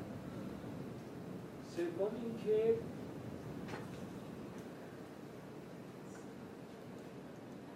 آیا یادم ببخشید. حالا اجازه هم دوتا دوستان اون پشت شنیدن سوالا رو. سوال اول این بود که گفتن ابتدا در ایران سلطنت انتخابی بوده بعدا تبدیل شده به یک امر استبدادی. و سوال بعد این بود که گویا ابن مقفع به در واقع به مسلحت مسلمان شده و با ایجاد سه چهار هزار حدیث جعلی خلاصه همه چیز رو قلمقاتی کرده. حلام و حلال و همه رو با هم مخلوط کرده. که ظاهرا ضربه بزنه. بله از کنم ما در منابعمون اثری از حکومت انتخابی در ایران نداریم تا قرن یعنی چه پیش از اسلام که بعد از اسلام. غیر عادی هم نیست برای اینکه جای دیگه حکومت ها انتخابی نبودن. اگرچه جایی بود که حکومت ها از کنم مبتنی بر قانون بودن به این معنی که دولت قدرتش در در حدود امکاناتش نامحدود نبود در حالی که در ایران غالبا قدرتش در حدود امکاناتش نامحدود بود به معنی ولی مسئله انتخاب و غیر انتخاب چیزی که طبیعتا تا همین قرون جدید اصلا جای وجود نداشت در ایران هم نبود. یعنی به هر حال ما منابعی نداریم که نشون داده باشه خیر از اما در مورد ابن مقفع ابن مقفع مسلما که متهم شد به لامذهبی و عرض کنم که در واقع بی حقیقتی نسبت به دیانت اسلام. و به همین دلیل کشته اما اینکه آیا این اتهام واقعیت داشت یا نداشت دانسته نیست. و راستش اینه که حدس من فقط من حدس شخصی می‌زنم این است که به نظر من اتهام واقعیت نداشت. چون پاپوش دوختن یکی از چیزها بود. یکی از اصطلاح واقعیاتی بود که در تاریخ ایران همش اتفاق بود همه هم در حد این اینا. وزیر کشی تو تاریخ ایران می‌دونید که یکی از اصطلاح چیزهاش از کنم که یکی از سنت های تاریخ ایران وزیر کشی. و همینطوری خب ابن هم دبیر بود البته در دستگاه اموی ولی این وزیر کشی و غیره و غیره و دبیر کشی که می‌شد به خاطر این پاپوش ها بود این و به هر حال برای اون پاپوش رو دوختن اما این که واقعا ته دلشون چه فکر می‌کرد اون دیگه من نمی‌تونم. بله. دوستان اون برگه ای که به ایمیل ها توش هست اگر لطف کنیم به دستم برسونید خیلی متشکرم. کمک های مالی خودتون رو فراموش نکنین. برای ما بگذارین. آقای میساقی بفرمایید. دو تا مسئله داشتم که روشن بدن یکی اینکه بریم ترک و ترکمن و رو روشن کنیم. کجا ترکمن بودن؟ صفویه که قاعدتا غرب برقدر رو قاعدتا ترک رو داره فرمود ترکمن. لطفا روشن بفرمایید این یکی.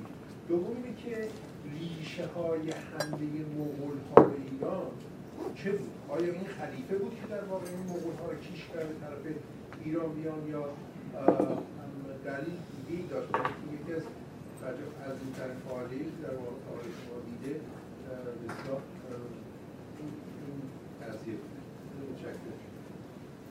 سوال ببخشید سوال شنید دوستانم؟ پوش بله. ببینید ترکی اصطلاح عامه اصلا یکی از مسائلی که الان هنوز هم من فکر کنم حل نشده اینه که کردها که معنی عامه کجا اومدن؟ هم چون نه اون توران که مسئله دیگه همونطور که عرض کردم ریشه های تورانی قراره که مثلا به نحو ایرانی بوده. یعنی اینکه توران همون مثلا منطقه‌ای که ترک آمدن توش یعنی شرق ایران زمین رو گفتن توران توی شاهنامه. نه در تاریخ خود. یعنی تو زمان هخامنشی اصطلاح توران نداریم. زمان ساسانی ها نداریم. زمان فارس نداریم. کجا آسیای مرکزی رو که کمابیش آسیای مرکزی. یعنی آسیای مرکزی و شمال مرکزی. مثلا حتی مثلا فرض بفرمایید که در حوزه دریاچه اورال مثلا. توجه یعنی اون جور اون این مناطقی که بعدا مثلا معروف شد به خارج و و غیره اونجا. و ترک لفظ آن. ترکمن به هر حال یک چیره ترکی تابع شده مثلا فرض کنید غزنوی ها چیز سبکتگین که سلطنت غزنوی رو تشکیل و پسرش خب که محمود مثلا سومش هم محمود. اون اینا خب چیز بودن. عرض کنم که ترک تبار بودن و زبان مادرشون ترکی بود. ولی ترکمن نمیشه بهشون بود ترکمن ها سلجوقی ها بودن. یعنی اونا نه فقط اونها ترکمن نبودن اونا با سلجوقی ها یه جماعت بودن ترکمنان قرص بهشون می‌گفتن و اینها سلجوقی های واقعی بودن از ترکمنان قرص که آمدن که بعد اینا با هم متعارف شدن. قرص ها زمان سلطان سنجر سلجوقی حمله کردن خراسان رو گرفتن خود سلطان سنجر رو اسیر کرد بعد اون وقت این جماعت ترکمن خب کنون که می‌دونیم حرکت کرد و آمد صفحات غرب. و مثلا توائف آقویونلو و قرقویونلو اینا که فرصت نبود اون حکومت های 40 50 60 ساله ای که به اسم سفید گوسفندان گوشت و سیاه گوسفندان چیز آقویونلو یعنی کسایی که تو چیز بودن ایلیاتی بودن و گوسفندار بودن و حالا چرا سفید گوسفند بود من نمی‌دونم و و چون علامتشون درست چون به اصطلاح علامتشون چیز پرچمشون گوسفند سفید. و قراقویونلو گوسفند سیاه. قراقویونلو اصلا یعنی جماعت گوسفند سیاه. اینا همه ترکمن بودن. شاه اسماعیل صفوی درسته که از تبار صفی الدین اردبیلی بود. که اونا برای ترک زبون بودن. ولی ولی خودش اصلا نوه دختری اوژون حسن قرقویونلو بود. ملاحظه بدید پدر بزرگش که اصلا این پادشاه ترکمن بود. پدر مادرش. این است که به این ترتیب و, و تمام این اقوامی هم که با چیز بودن. با شاه عباس یعنی اون لشکریانش گفتم قزلباشا مثل قاجارها، شاملوها، روملوها، استاجلوها، افجارها غیره نه همه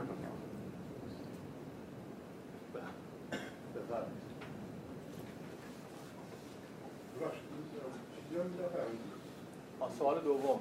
حمله مغول. حمله مغول ببینید بعد من اینه که ممکن بود بالاخره این اتفاق به هر ترتیبی بیفته. چون یعنی وقتی نگاه می‌کنم به کار چنگیز زندگیش و عرض کنم حضورتون که روال کارش. برداشت من اینه که بالاخره وقتی سراغ ایران میامد یعنی چیز بسنده نمی‌کرد به مرزهای چین. چون اون چون مغول بود چین رو گرفته بود دیگه ولی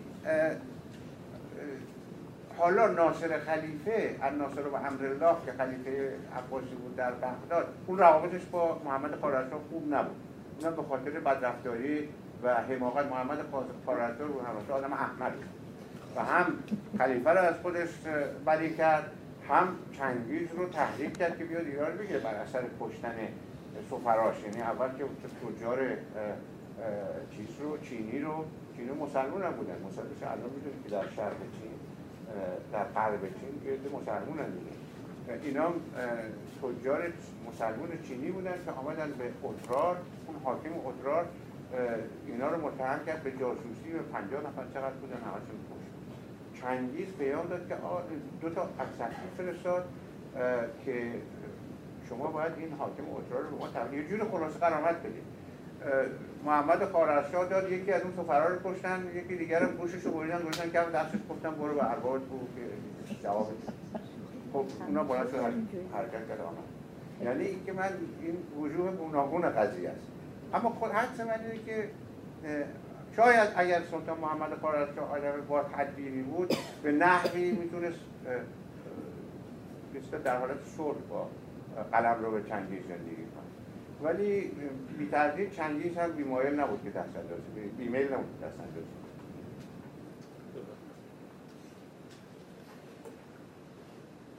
آی دکتر استاد بزرگواری هستند که آثار و کتاب ها و تقریراتشون در دانشگاه ها معروف و مشهوره. بنابراین شاید خیلی آسان نباشه به فرمایشات ایشون نقد ولی به غیر از علوم تجربی که فرمول های ثابت و لای تغییری دارن هر مقوله دیگری به خصوص مقوله های تاریخی و فلسفی قابل نقده تنها فرمول علمی تجربی است. دو اتم هیدروژن یه اتم اکسیژن میشه یه مولکول آب.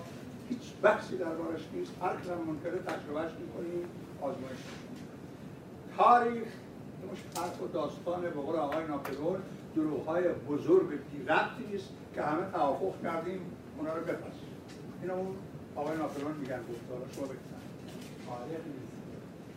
ما آقای کندی رو ما نمی‌دونیم چرا کشته شد تو این تاریخ معاصر و اون کمیته هم که درست شد خدا مجلد کتاب درست کردن ما نمی‌دونیم. بنده خدا رو چرا درست کردن؟ جو چی بود؟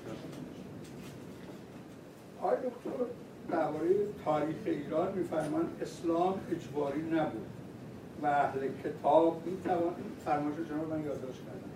می توانستن دین خود را حفظ کنند و در مقابل مبلغ مختصری به عنوان جزیه می‌دادن که در مقابل نمی‌رفتن جنگ آیا دکتر اینطور نیست قربون شکل ماه اینطور هم نبوده والا تا زمان عمر ابن عبدالعزیز ایرانی هایی که مسلمان شده بودن جزیه می پرداختن هم چوبه میخوردن هم پیاز. بعد آقای عمر بن عبدالعزیز گفت از کسانی که ایرانیانی که مسلمان شدن جزیه نگیر یک. دو حالا فرض کنم آقای اوباما یه نامه می‌رسه به رهبر ایران بگه آقا سید بلند یه مسیحی بشو. اگه نمیشی باید مثلا 20 درصد از درآمد نفت و طلا به من بدی یا اینکه لشکر می‌کشم خودت می‌کشم مردات می‌کشم زناتم به اسارت می‌برم بازار واشنگتن میفروشم. شما درسته این کار؟ این حرکت در تاریخ درسته؟ آقای دکتر توجیه میفرمایید این مسائل رو برای نسل تحصیل کرده و کردن آقا دارم صحبت می‌کنم. ایشون مدیر جلسه هست من ساکت می‌کنن اگر اعتراض ما یه عده آدم های فرهیخته تحصیل کرده. اینجا نشستیم از فرمایشات حضرت استاد بهره بگیریم. خب حالا اجازه بدین آقای دکتر کاتوزیان جواب یه یه جمله دیگه بگم و یه جمله یه جمله اشاره به دوره مغول کردیم. آقای دکتر مغول گذشت و رفت بابا اومدند و سوختند و کشتند و رفتند. ما در جنگ جهانی اول بردارید بخونید. بزنید رو گوگل به فارسی و به انگلیسی ایران این ورد WWY یعنی جنگ جهانی اول. به فارسی هم بزنید ده میلیون ایرانی در اثر اشغال ایران توسط متفقین از قحطی و جنگ و بیماری مردن. کدوم ملتی همچین کاستی داشته که ما داشتیم؟ متشکرم. عرض کنم در مورد نقد که فرمودن اتفاقا نقد ما در علوم انسانی و اجتماعی از علوم طبیعی هستیم برای خاطرتون جمع باشه که در علوم طبیعی هم نقد هست و نقد مهمه. و ما هم سعی می‌کنیم که نه اینکه از اونا تقلید کنیم برای اینکه حوزه کار ما با اونا فرق داره ولی از نظر اصول ما هم سعی می‌کنیم که در برخورد با حوزه کارمون حالا خواه تاریخ باشه خواه جامعه شناسی خواه اقتصاد خواه علوم سیاسی مثلا برخورد هم با نقد و بررسی بکنیم.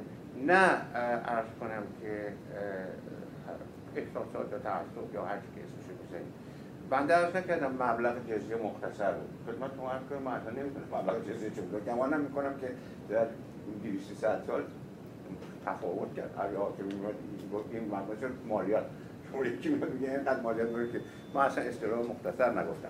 فقط گفتم که غیر مسلمین باید چیز می‌دادن جزیه می‌دادن و این فقط مختص ایرانی های زرتشتی هم نبود یا ایرانی های مسلمون و مسیحی هم نبود بلکه ایرانی های مسلمین و مسیحی ها و مانوی های غیر ایرانی هم که تو اون منطقه مثلا تو سوریه اونها جزیه می‌دادن.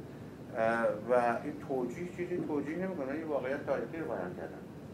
اصطلاح توجیه ربطی نداره به عرض کنم که اما در مورد مغول بله البته رفت و فلان ولی می‌دونید که چه انهدار چیز فاجعه بزرگی بود که به نظر من برای قرنها تاثیرش رو اون کشور گذاشت و هنوز هم شاید ما ازش رها نشده باشیم به خاطر عظمت اون به اصطلاح ضربه روانشناسی اجتماعی که اونجا بود. که مثلا فرض کنید بعضی از شاخه های درویشی و غیره اصلا یا وجودشون یا تقویتشون ناشی از یه همچین اون ضربه بزرگی بود که اون جامعه خورد. چیزی گنده بود. در جنگ جهانی اول البته من به اون مرحله نرسیدم مثلا تو صحبتم. در حدود سال 1917 1918 دو سال دو سال آخر جنگ اول دو اتفاق افتاد در ایران که چیز بود ارز کنم که خیلی سبب مردمی زیادی شد. یکی قحطی بود یعنی خوشداری خوشداری شد و خب یه عادت قدیم وجود داشت که تا خوشداری می‌شد صاحبان املاک و تجار قله شروع کردن احتکار کردن برای که قیمت رو برن بالا. بنابراین تحصیل بدتری میذاشت دیگه برای اینکه مردم فقیر بیچاره پول نداشتن برن اون قله یا نون یا هر چیزی که قیمت ماده رفته بالا. یکی به دلیل طبیعی رفته بالا به خاطر خوشداری شده. محصول کمه یکی هم به دلیل مصنوعی احتکار کردن یک یه دلیلشون. یه دلیل دیگهش چیز بود؟ عرض کنم که آنفلوانزای یا گریپ موقع هم گفتن گریپ اسپانیایی یا آنفلوانزای اسپانیایی Spanish flu. که چیز شد؟ عرض کنم که اپیدمی شد عالمگیر شد در 1918 به نحوی که 18 میلیون هندی فقط مرد از این چیز. یعنی یک مثل این که ما امروز صحبت کنیم ارز کنم که فلان دوست من فلو گرفته اینجوری نبود. یک خودش در حد خودش فاجعه بزرگی بود که در اروپا از اروپا شروع شد مثل برگ دارد ما هر جا که می‌داد هر جایی که طبیعتا مثل همه امراض. همه امراض وقتی که مردم بیچاره مردمی که غذای درست ندارن ارز کنم که خواب درست ندارن کار زیاد می‌کنن اینها بیشتر در معرض خطر. بنابراین چون که تو هند هم شد. در ایران این نوع مسئله که هم از یه سو قحطی از یه سو این چیز گریپ مردم کش این دوتا دست به دست هم بدن و من تعداد نمی‌دونم ولی که من گمان می‌کنم در روی دو یا سه میلیون نفر ایرانی در ماجراها کشته از بین رفت مرد. ولی این رو تقصیر هیچ کس نمیشه بود غیر از اونا که احتکار کردن. اون موردی است که اون کسانی رو می‌تونید جا که یه بر اثر دخالتشون تشکیل شد بس ولی که آنفلوانزا که آنفلوانزا فقر هم فقر ارز کنم خراب شدن محصول یا خوشداری یا خوشداری خانم مولن بفرمایید با سپاس از حضور شما و شرح شما من یک سوال دارم راجع به تورانیان که شما به بخش اشاره کردین در پاسخ آقای میگم من تکرار می‌کنم اون بخشی که یعنی دانش شخص من نسبت به تورانیان بر اساس شاهنامه که هویت اساتیدی هست که روشنه ولی می‌خوام ببینم آیا این تورانیان بر اساس منابع و فکت های تاریخی حضور و وجودی داشتن. به هر حال همیشه اسطوره ها بر مبنای واقعیتی هست دیگه. و اگر هست در کتاب شما مطرح شده یا نشده که به حال این تورانیان به شکل تاریخی و واقعی کیها هستند نه اون شکلی که در شاهنامه با افسانه و داستان آمیخته است. سال دومم در اون دو قرنی که اصطلاح دو قرن سکوت آقای زرین هست و شما صحبت کردیم. آیا این اصطلاح لینگو فرانکایی که زمان عربی بوده درش فقط بر اساس اقتضای زمانه بوده یا اینکه در واقع یک جبر آشکاری بوده که به اصطلاح زبان زبان خواص زبان عربی باشه در اون دو معنی مشخص. بفرمایید. سوال اول این هست که گرچه که در شاهنامه در در واقع با قوم تورانیان از نظر اساطیری برخورد می‌کنه ولی به لحاظ واقعیت تاریخی همچین قومی وجود داشته یا نه؟ سوال دوم این هست که در اون دو قرنی که آقای زرینکوب به اسم دو قرن سکوت ازش نام می‌بره تسلط زبان عربی اقتضای زمانه بوده یا جبر در واقع حاکمان تازه؟ ارز کنم که در مورد تورانیان ما قومی و جماعتی و ملتی به این عنوان در تاریخ نمی‌شناسیم. تو شاهنامه فردوسی تعبیر می‌کنه یادتون باشه که فردوسی در دوره داره زندگی می‌کنه و کار می‌کنه که این جماعت خورد قرنهاش که آمدن و در مرزهای ایران هستن. اونا از زمان ساسانی ها آمدن و به اصطلاح جای اقوام دیگری که بعضی هم آریایی بودن که با ساسانیان در حال جنگ و تعارض بودن گرفتن. اونا اونا رو شکست دادن و نشستن جاشون سه تا چیز رو چی بهشون میگیم؟ وایت هانت وایت هانت حیاتله هپتالیان ما میگیم. که به انگلیسی میگن وایت هانت اینها ترکا اومده اینا رو شکست قبل از ترکا تو اون قسمت مرزهای ایران اومده بودن و به اصطلاح مسئله دائم مسئله ایجاد کردن برای دولت ساسانی و ترکا آمدن همه شدن. حالا ما بعد از این دوره است که ما مثلا فرض کنید بعد از اون یا حتی بیشتر که ترکا هم در مرزهای ایران هستن فردوسی تو شاهنامه تورانیان رو با ترکا شناسایی یعنی مثلا حتی یادم این مثلا تمام یادم که افراسیاب بهش اشاره می‌کنه در یه موردی که ترک شمشیر زن. یعنی سریع. وقتی میگه تورانی منظورش ترک. اما اینکه ممکن کاملا تعبیر او باشه. با توجه به این واقعیت تاریخی. که ترکا چند قرن در مرزها بودن و در تعارض با ایرانی ها بودن. همون موقع هم آمده بودن فرض کنید که در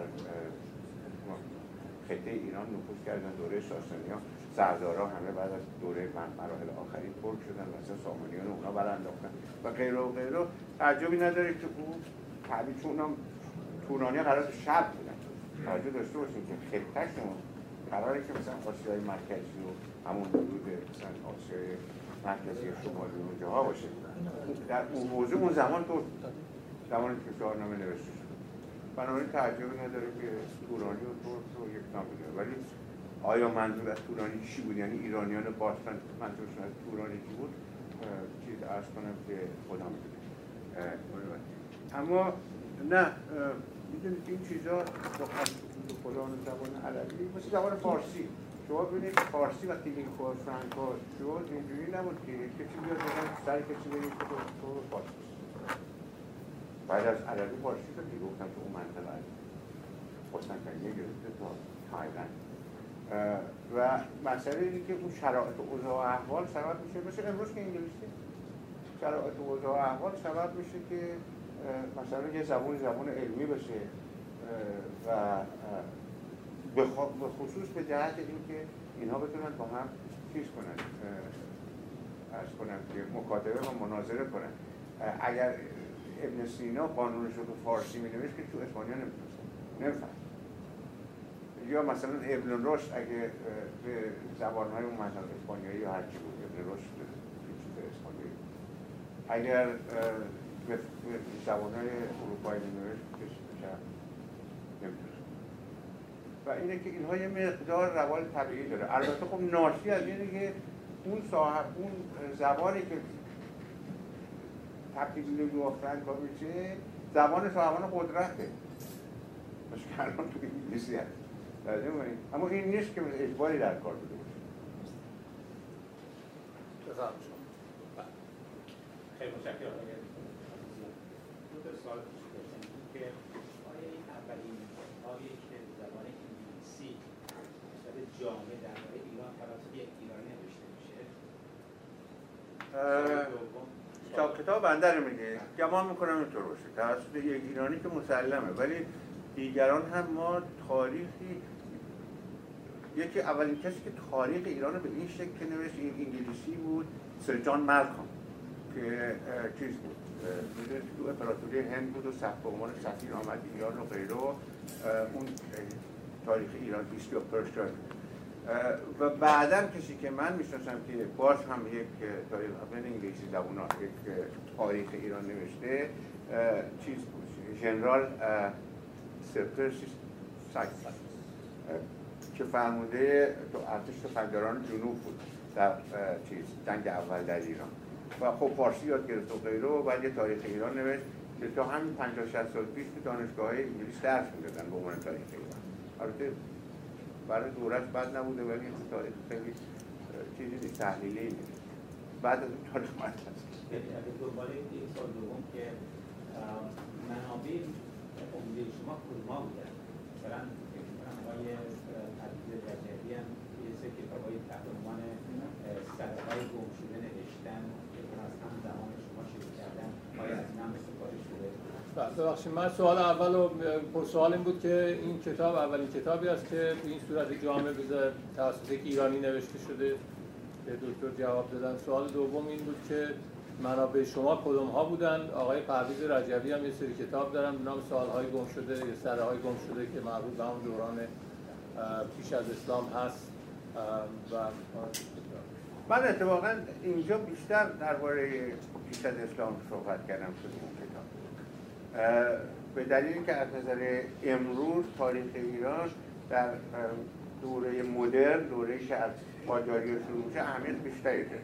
یعنی از همون حدود مثلا فرض کنید 1790 تا این دو قرن گذشته اهمیت بیشتری داره. اما اون کار دیگری می بود. یعنی اگر که آدم می‌خواد بیاد کشور هر من یا هر کس دیگه تاریخ ایران باستان بنویسه خب اون یک برنامه یک پروژه دیگری می بود.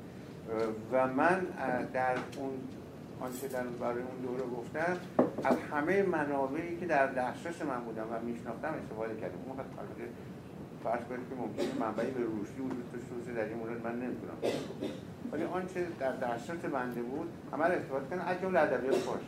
یعنی شما مثلا فرض کنید من نه فقط با شاهنامه آشنا بلکه با فارشنامه ابن بلخی که یک تاریخ دوره ساسانی آشنا یا با تاریخ تبری. مقدار زیادی از تاریخ باستان تو از تاریخ تبری مفصل اون دوره اسلام بودن منظورم حتی در اون مورد مثلا منابع اولی بنده فقط منحصر به یه منبع نبوده اختیار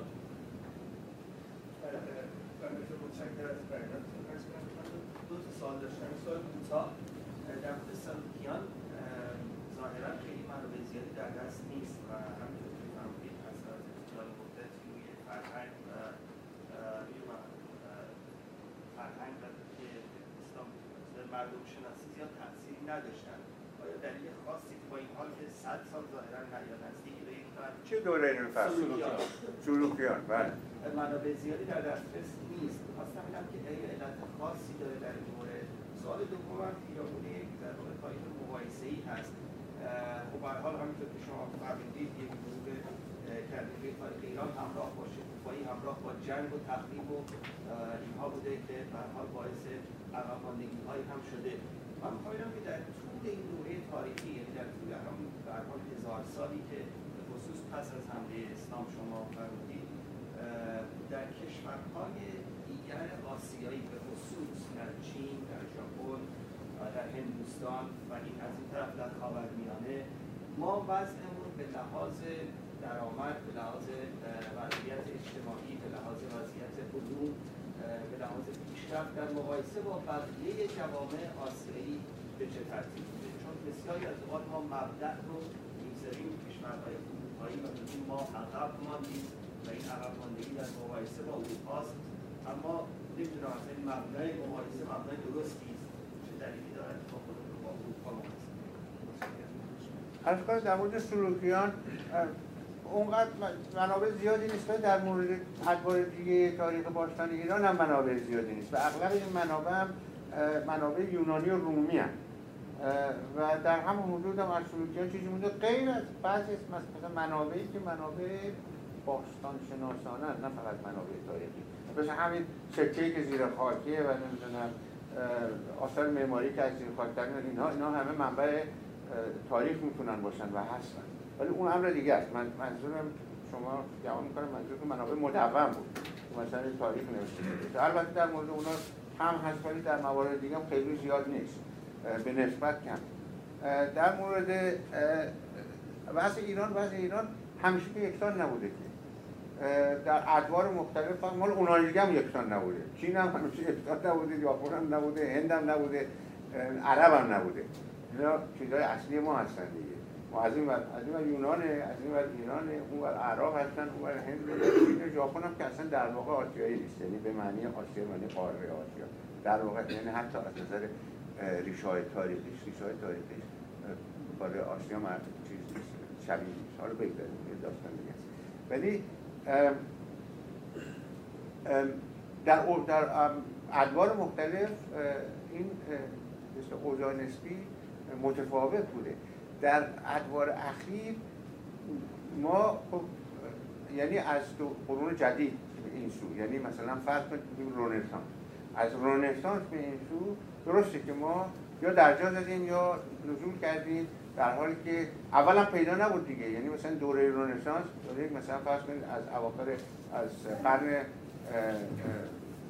14 15 میلادی سوش قرن 16 هم بخصوص حکومت های دوره سلطنت های دوره رنسانس میاد دیگه مثل تودرا در انگلستان و از کنم والوها و بعد بوربونا در فرانسه و غیره و غیره.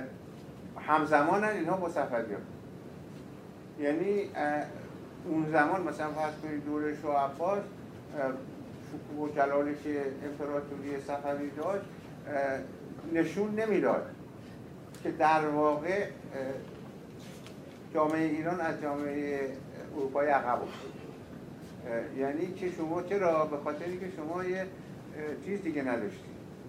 ارز کنم که یک اندیشمند مدرن نداشتید دیگه چون اروپایی ها داشتن.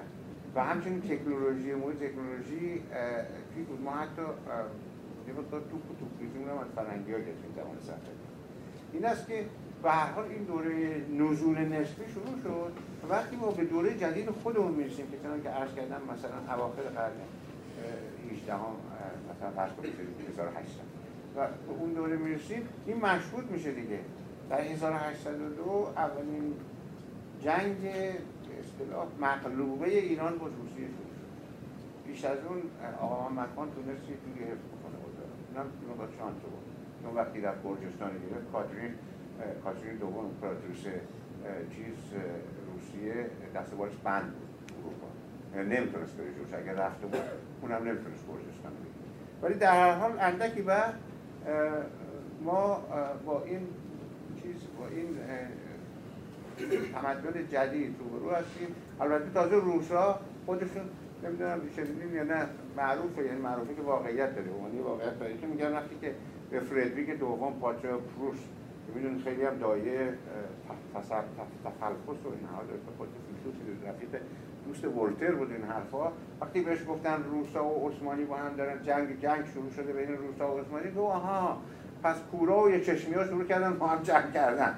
یعنی اینکه اینا روسا رو یه چشمی می‌دونستن. ولی همون یه چشمی ولی خب در این حال عثمانی ها رو کورا می‌دونستن. ما رو همینطور دیگه. و این برخورد خب بعدش خب این برخورد جوری بود که ما در مقابل ضعیف بودیم. و در همون موره نزول که فرمودید دوران صفوی وضعیت بقیه آسیا چطور بوده؟ چون اروپا رو که ما می‌تونیم عقب داشته میفتدیم ولی مثلا در همون موره موقع چین چطور بوده؟ هندوستان چطور بله، بوده؟ اونام هم حالا آیا ما سرآمد باز آسیا نبودیم در همون دوران صفوی؟ نه سرآمد رو نمی‌دونم ولی اونها دوره رنسانس رو چیز نکردن تجربه نکردن. چه هندوستان هند چیز بود امپراتوری همین چیز گورکانیان معروف به موگول به اینا میگن. امپراتوری خیلی عظیم و خیلی محتشم و خیلی چیزی بود. دست کمی از امپراتوری سفری نداشت اگر اگر نه داشت. امپراتوری عثمانی هم تو عثمانی تا دم دروازه وین رفت. نه توجه کنید ولی کن خب در بسرا زیرش این مسئله وجود داشت. این همه بر مبنای یک شرایط ایستایی یا استاتیک قرار داشت. استاتیک. در حالی که در اروپا این شرایط دینامیک اینه که با گذشت زمان اون خودشو نشون داشت حرکت می‌کرد. وگرنه خب اینها هر کنون برای خودشون به شکل ایستایی چیز با تشکر از صحبتتون آقای دکتر من دو سال خیلی کوچیک داشتم یکی اشاره کردیم به کلمه ایران که در صفوی مطرح شد. می‌خواستم ببینم معنی این کلمه اینجوری که آدم می‌دونه شنیده منتصب به آریایی یا حالا related to Aryans انگلیسیشه یا نه و اینکه چطور تو دوره صفویه که با توجه به اینکه رژیم تئوکراتیک و مثلا مذهبی بوده این اسم چجوری اومد؟ من برای کنجکاوم. سال دوم خیلی سریع شما از صفویه رفتید به قاجار نمی‌دونم شاید چون دوره زندیه کوتاه بوده یا شاید به لحاظ جغرافیایی فقط مثلا تو شیراز و اون حالت کل ایران نداشته بهش گذشت کردی یا به لحاظ زمانی کوتاه؟ اون پشت لازم است من تکرار کنم؟ از کنم که این موضوعی که آی... سوالی که من فراموش کردم در مورد زندیه بود که میگن در اون موقع آرامترین دوره ای بوده که ایرانی ها جنگ نداشتند و در آسایش بودن متشکرم. کنم که ایران و آریایی این بحث بین علما. یعنی من خودم اون تخصص رو ندارم. ولی که اونا منابع من بودن. و تو این منابع یعنی صحبت سر همین کسایی که الان دارن کار می‌کنن یا 10 سال پیش کار کردن 20 سال پیش من اینا آخرین اطلاعاتی که در دست ماست که اطلاعات نیست بحثه که آیا لفظ ایران معخوض از لفظ آریا و آریایی یا نیست؟ چون ما دوره هخامنشی نیست وجود نداره. اون که شکی لفظ ایران در و همین صحبت همین پرشن شاید مناسبت که الان بگم. برای اینکه اروپایی ها تا 1935 به ایران می‌گفتن پرشن انگلیسی ها می‌گفتن پرشن فرانسوی ها می‌گفتن پرس آلمان ها می‌گفتن پرژشه به هر حال روایات گوناگونی از پارس رو برای ایران به کار بردن. چرا؟ به خاطر اینکه وقتی که امپراتوری هخامنشی تشکیل شد هخامنشی ها پارس بودن. یعنی آریایی های پارس یا پارسیان آریایی بودن. اونا بودن که دولت تشکیل دادن اینها وقتی که با یونانیا تماس برقرار کردن حالا با جنگ یا هر چیزی که به هر همسایه شدن یونانیا اینا رو به عنوان پارس میشناختن. اسم تمام اون امپراتوری مثلا پرسیس. پرسیس اصطلاح لفظ یونانی. هنوزم میگن. ما چی؟ ما در برخوردی که کردیم با یونانیا در اولین وهله اول چیزای جزایر ایونی ایونیا. یونانیان یعنی Greek های جزایر ایونی. اسم گفتیم یونانیان. تا الان هم داریم میگیم تا الان هم داریم با Greece و اونا خودشون گن هلاس درسته یا هلن ما میگیم یونان. چرا؟ به خاطر جزایر یونانی. یعنی که این و به این معنی پرشنز یعنی چیز یعنی ایرانیان. از نظر نقطه نظر لفت اروپایی وقتی میگم پرشن روش ایران بود ایران. ریشه کلمه ایران گفتم. بله برگشتم. داشتم این صحبت از این می‌کردم که هخامنشی ها مثلا در دوره هخامنشی این لغت وجود نداره. در دوره پارت نیست.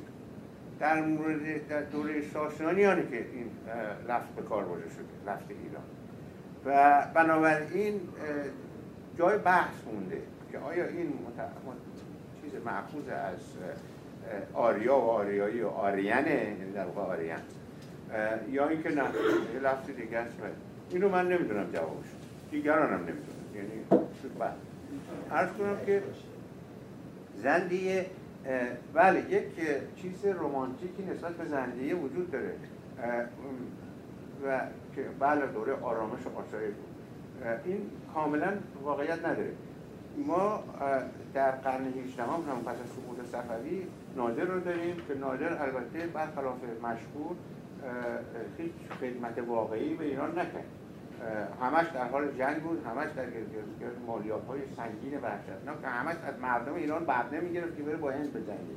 این حالا خودش داشتن میشه یه ساعت راجبه صحبت بنابراین اون که گفتم دوره سیاه واقعا همش دوره کشت و کشتار و قارت و چه و فلان این کریم خانزد که یکی از سرداران نادر بود بعد از کشته شدن نادر تو خود اینا قانون که من خود کریم خانم اونجا بود چیزای سردارای ایرانی نادر بودن که کشتنش چون نادر می‌خواست سردارای ایرانش رو به دست سردارای پشتونش قتل کنه. و اینا چون خبر شدن تحقیق رو باش روشن کردن. به هر حال این کریم خانه زن یه بخشی از ایران رو 20 سال تحت حکومت خودش در آورد و یه آرامش نسبی اونجا برقرار کرد تو اون بخش از ایران همون مقدار مثلا فارس رو عرض کنم یه خورده تا نزدیکای اصفهان رو نمی‌دونم این برای جاهای دیگه اصلا یا جنگ و قارت و اینها بود یا اینکه خراسان هم که دست چیز بود. عرض کنم که شاهرخ افشار که پول بود از در هر حال حتی همون دوره زند هم دائم کشمکش با قاجارها به خصوص وجود داشت. محمد حسن میرزا قاجار که پدر آقا محمد خان بود دائم در حال جنگ و گریز بود با زندیه و شمال ایران یعنی مازندران و گرگانه دست اون بود. و اینا داشتن مصاف می‌دادن. و شما اگر ملاحظه کنید مثلا زکی خان برادر کریم خان یه مرد بسیار بیرحم و صفاتی بود و در قتل عام دست وسیعی داشت. صادق خانی که دیگه شما. ولی خود وکیل بهش می‌گفتن خود کریم خان مرد سلیم النفسی. و یک آرامش نسبی تو اون مناطقی که در دستش بودن تا وقتی بود ایجاد کرد. ولی تا وقتی اون از میدان برادر و چی شروع شد بین خود زنده یکی پس از دیگری هم دیگر می‌گفتن از بالای جوسف مینداختن پایین چه چه خود داشتن. بنابراین ایران در قرن پس از سقوط صفویه آرامش درست حسابی به خودش ندید. جز همون مقداری که کریم خان با تشکر از جهان دکتر. من می‌خواستم ببینم برای اومدن افغان ها به ایران در زمان همون سفر شاه سلطانسی شما چه اصطلاحی واژه جمله به کار می‌برید؟ که ما صلاحات می‌رسیم و مذاقمون خوش اومد رو استفاده کنیم.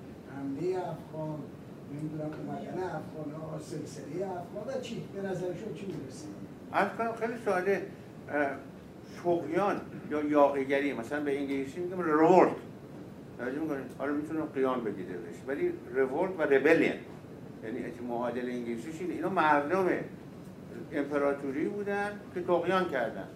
قیام کردن ریبل کردن. توجه فرمودید یاقی شدن و شما وقتی می‌تونید اینها رو به عنوان چیز تلقی بکنید که از خارج و حمله افغان یعنی انگار که اینا خارجی بودن.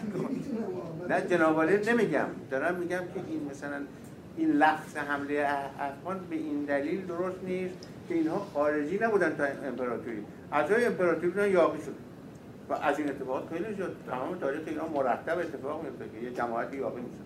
یکی هم اینا بودن. تو اینا موفق شما بفرمایید. تقسیم بندی های اولیت رو راجع شکلی ایران اشاره کردیم. دوران بین ایران اساطیری و ایران تاریخ اساطیری مذاهب مختلف هم وجود داشت که یه اشاره هم کردیم به هند هند اروپایی سری سوال برای تو پیش نمیاد چرا تو ایران پیش ذهن برهانی منطقی یا حتی فلسفه شکل نگرفت چرا ما نداشتیم؟ نه اینکه نبود. اما این واقعیت که ایران در اسطوره سازی در افسانه سازی در دیانت و مذهب و به اصطلاح بحث و گفتگوی مثلا اون چیزی بهش میگیم religious speculation در تصوف و در شاعری. ما در این زمینه ها به خصوص البته غیر از هنرهای دیگه مثل معماری و غیره منظورم این چیزهایی که انتلکتوئلی بهشون میگیم در این زمینه های انتلکتوئلی اینا خیلی قوی بوده. و شما ملاحظه می‌کنید انقدر پیغمبر اومده فلان اومده امام اومده چی اومده صوفی اومده صوفی های بزرگ اومدن از تو شاعر که دیگه ترس کنن اینا. اما ما در تاریخ ایران یک جریان نیرومنده به قول فرنگی راسیونال یا رشنال ما نداریم. و نمی‌بینیم. یه جریان مستدام و مداوم که یک سنتی بشه این سنت ها پله پله ساخته چون یونان و اروپا اینا دیدیم. نداریم. گاهی در زمانهایی و مقاطعی این پیش اومده. و معروفترین اسم رو درست قرن سوم چهارم هجریه که ابن سینا و بیرونی و ارز کنم محمد زکریای رازی و خارزمی و چیز بونست فارابی و اینها که اصلا اقتابی هستن برای دور خودشون. این مواردی یک دور مقاطعی بوده که این یک به اصطلاح علوم عقلی اسمشو بذارید. نه به هر حال هم دنیا و هم رفت داره. الان هم پایه فلسفه مثلا در امریکا بالاخره به افلاطون رسید ولی که منظوری که در اون منطقه در یه مقاطعی مقاطع کوتاهی نسبت به تاریخ ما علوم عقلی یه رشدی پیدا کرده. ولی کن آنچه من حالا من دونم دلیلش اگه بخوایم بیاریم باید خیلی بگردیم. ولی آنچه برداشت من از تاریخ ایران هست اینه که تاریخ ایران یا جامعه ایران زیاد نمیپسندید و تشویق نمی‌کرد علوم عقل و چنان که برعکس این زمینه های دیگه انتلکتوالی و مثل ادیان و مذاهب و تصوف و شعر رو عرض کنم که غیر و غیر اینها خیلی زمینه داشت خانم شما بفرمایید. من؟ آخرین از من سوال دو تا سوال از شما داشتم. یکی شما از سلسله های پیشدادیان کیانیان اسم بردین و بعد بلا فاصله ساسانیان. پس تکلیف هخامنشیان و اشکانیان چی میشه مگر اینکه اینا در غرب بودن. درسته؟ این سوال تو همینه دو تاش نه یه سوال دیگه هم دارم. سوال دیگه اینه که این کتاب شما فقط تاریخیه یا اینکه شما از جنبه ادبیات و هنر هم توش اشاره کردید؟ در مورد اول ببینید پیشتادیان و کیانیان و ساسانیان حکایت چیزن؟ گفتیم دوره های شاهنامه. بله اونا رو می‌دونم. اسطوره. خب. بله. نه همشون از دوره ساسانیان گفتم تاریخ افسانه‌ای بله. در شاهنامه. درست. اما تاریخ واقعی هخامنشی و دوره یونانی است که سلوکیان و پارت ها که اشکانیان بهشون میگن و ساسانیان تو هم تاریخ واقعی. بله. این دو مسئله رو نباید با هم تحقیق کرد. من سعی کردم از یه طرف از نقطه نظر اساطیری نگاه کنم به نقطه نظر واقعی. چون من خب استفاده از هخامنشی و پارس واقعی. این مورد این. اما در مورد کار بنده من کتابم خیلی مفصل تر است یعنی آنچه من نوشته بودم فقط دو فصل یه فصل عنوانش بود ادبیات قدیم فارسی ادبیات کلاسیک فارسی. و یه فصلش بود ادبیات جدید. فقط اونا اصلا مطلقا دیگه اینجا وجود و بعد جاهای دیگه مثلا فرض فرمایید در گفتگو درباره آین زرتوش یا مانویت یا بودایی های ایرانی اینا به تفصیل صحبت کرد و امثالی ولی وقتی من تحویل ناشر دادم ناشر من گفت من نمی‌تونم اینو چاپ کنم برای اینکه شما این اولا که مقدار زیادی مطلب هست که انقدر تخصصیه که خواننده غیر متخصص رنیده میشه و دیگر اینکه قطب کتاب انقدر زیاد میشه که من باید صد پوند بپوشم و هیچ کی نمی‌خواد بنابراین حرفم غیر منطقی نبود. به من زحمت کشیده بودم ولی به هر این بود که اصلا اون دو فصل مربوط به ادبیات قدیم و جدید به کلی در بود و بعدم مجبور شدیم که فصلهای دیگر رو کوتاه بکنیم. مقدار زیادی از این معقولات ازش من از حاله هر جا فرصتی اومده من در تجهیز نظری که کردم جایی که لازم بود صحبت آداب و هنر رو کردم. متشکرم. دروش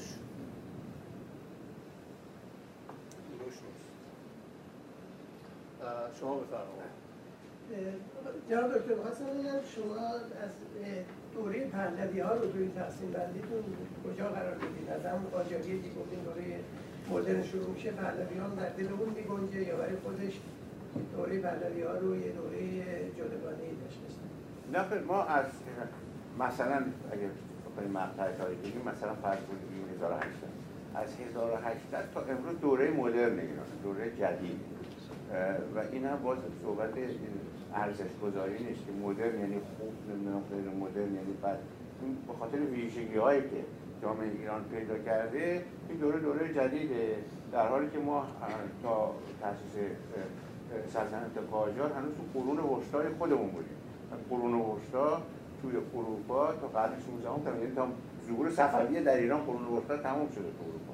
ولی ما ادامه پیدا می‌کنه تا زمان قاجار آقای سروری بفرمایید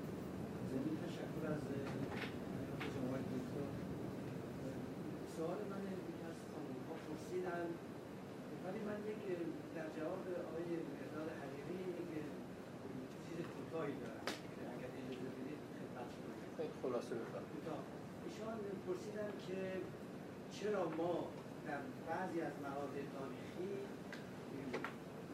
اسناد تاریخی کم داریم.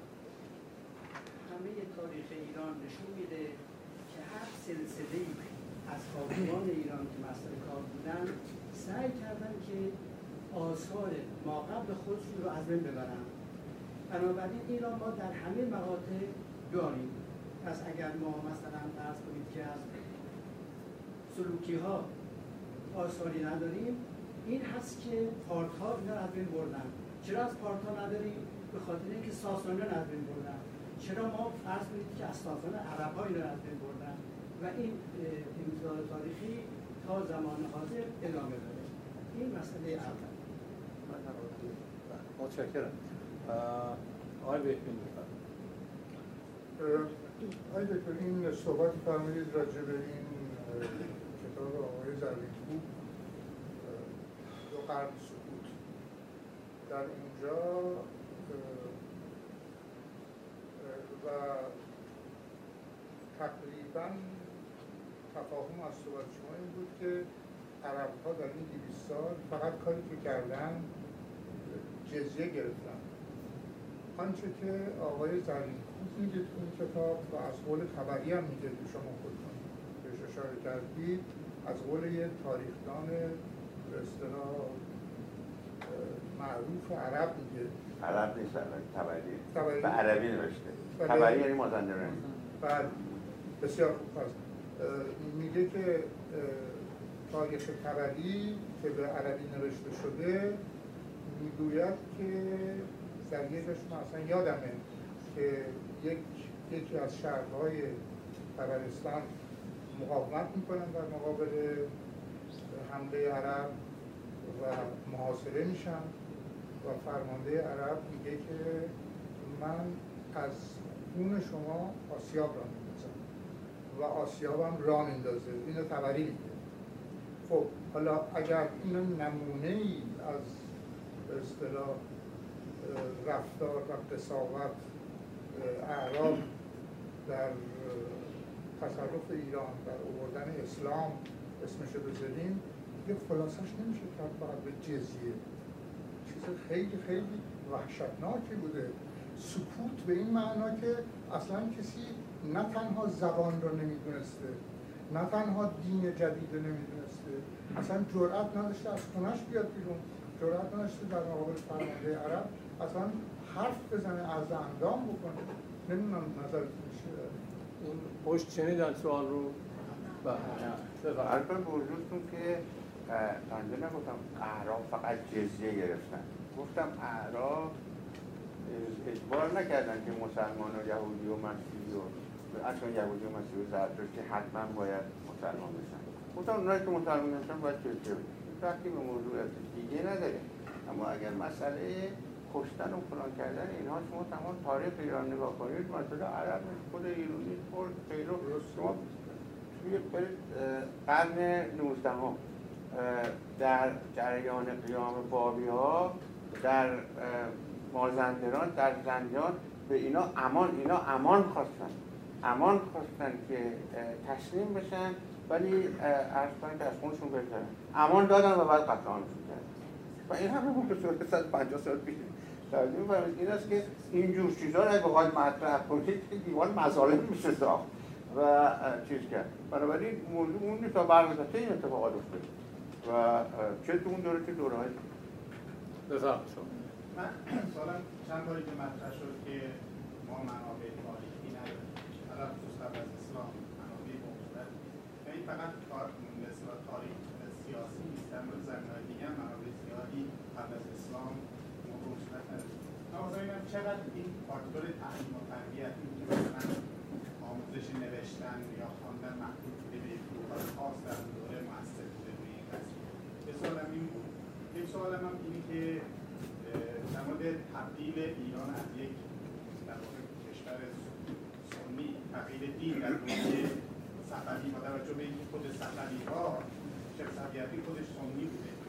ولی درها در دوره شاه اسماعیل و دیگران به تدریج دین کل کشور اکثریت تصمیم بودن عوض شد این اتفاق افتاد و چطور عرض کنم که در مورد آثار تاریخی یا به اصطلاح چیزهای منابع تاریخی دلایل گوناگون بوده. یه مقدارش که در سر حادثه از بین رفتن یه مقدار زیادیش هم از شما البته موضوع آموزش و پرورش تعلیم و تربیت همیشه در تا ادوار جدید محدود می‌شده به یک الیتی به یک جماعت نخبه ای بعد از اسلام بعد از اسلام تعلیم و تربیت بله نه اون برای که بیشتر مونده ولی که در هر حال یه مقدارم صلاح و مصلحت نبوده. برای اینکه شرایط جوری اقتضا بوده که اقتضا نمی‌کرده که یه سلسله واقعیات تاریخی که به این قدرت یا اون قدرت ممکنه بر بخوره نوشته بشه. یا چنانکه که یکی از دوستان گفتن البته در خیلی از موارد این قدرت های جدید که سلطه مسلط می شدن سعی کردن آثار پیشینیان خودشون از بین ببرن. و این یه واقعیت تاریخی است. حتی با خصوص مثلا ساسانیان نه فقط آثار اشکانیان به کلی سعی کردن و نتونستن همش خیلی زیاد از بین ببرن و حتی هخامنشی ها با اینکه خودشون پارس. این است که یه مقدارم این به اصطلاح یکی از دلایل داستان بود. اما در مورد شیعه سنی و صفوی اه، شاه اسماعیل می‌دونید که خودش اداره تشیع و دوازده امامی و ارز کنم که چنانچه گفتم سیادت. او همونطور که شما فرمودید اجدادش چیز نبودن شیعه نبودن. یعنی صفی الدین اردبیلی یه صوفی سنی بود. ولی که نوبت به او که رسید و پدرش شیخ ایده پدر اون شیخ جنید بزنم از شیخ جنیده که یعنی از پدر بزرگش که اینا شیعه میشن صفوی اگر نه جنید مسلما پدرش اه، و اینها تبدیل میشن به شیعیان ارز کنم که اه، و طرفشون هم در وهله اول آقویونلوها و قراقویونلوها بودن. بخودی قراقویونلوها که آقویونلوها رو خودشون شکست بود که اونا ترکمنان سنی بودن خیلی متأثر و مرحله بعد عثمانی. بنابراین این عوامل همشون دخیل بود. یعنی نه اینکه مثلا احمد کسوی گمان می‌کنه که اه، صفویات شیعه بودن و تعصب تشیع نشون میدن به خاطر ضدیت با عثمانی. و اون وسطش هم میگه ای پدر سیاست ولی این ساده گوییش اونم تاثیر داشت البته. خب باید قدرت نه فقط عثمانی بلکه ازبک ازبک ها در شرقشون ازبک ها بودن که سنی متأثر بودن در غربشون عثمانی بود که سنی متأثر بود. خب اینها با اینا رو نه تاثیر میذاشت. تاثیر میذاشت در چی؟ در مثلا بعضی از اعمالشون مثل چیز تبر چیز تبرع کردن. اصلا یه تبرعیان اه، جماعتی بودن که از دولت صفوی پول می‌گرفتن که بدن تو بازار اه، فحش و لعنت بکنن به عمر و ابوبکر کنن صبح تا شب از برن آی لعنت بدنم کنن. توجه می‌کنید؟ اینا خب ربط داشت با به سیاست. یعنی یه جوری مثلا دهنکجی کردن. ولی واقعیت اینه که خب اینا شیعه متعصب هم بودن و بعضی از مناطق ایران که بعد از اسلام غالبا شیعه معمولا شیعه بودن. مثل مثلا همون حوزه ری و کاشان و قوم و اینا کاشان. مثلا عبید زاکانی غالبا وقتی می‌خواد یه چیز درباره شیعه ها بگه میگه در کاشان باعث بر من بر بود. یعنی اونجا در این چیز حوزه شیعه یا در قوم کسی را ختنه کردن یا عرض کنم در اینا اون حوزه تشیع اونجاها بود یه مقدار مازندران و گیلان که اونا اصلا اساسا شیعه حسنی بودن و چیز. و بعد به هر حال جز جماعتی شدن و ما سابقه شیش امامی یعنی هفت امامی یعنی اسماعیلی هم داشتیم. در برخورد با سرگذاری که چیز همون جریان حسن صفا و علموت و غیره و غیره. این سوابق تشیع شیعه وجود داشت. ولی که اقلیت بود. اکثریت ایرانی ها اهل سنت بودن و اه، اونجاها اه، شاه اسماعیل صفوی به خصوص شخصی بود حالا بعد از اون دیگه تقریبا به ضرب شمشیر. یعنی معروفه که وقتی گفتن تبریز رو گرفت گفتن آقا 200 هزار تا سنی هست اینو اینو اینا رو چجوری می‌خوایم چیه کنیم گفت شمشیر می‌کشم همه‌شون می‌کشم. و به هر حال نقل شد در اه، یعنی اونجاها رو به ولی جاهای کوهستانی رو نتونستن اینا خود به نظر من من از روی منابع نمیگم از روی منطق میگم. کردستان نتونست پیه کنه برای کر زورش نمیشه.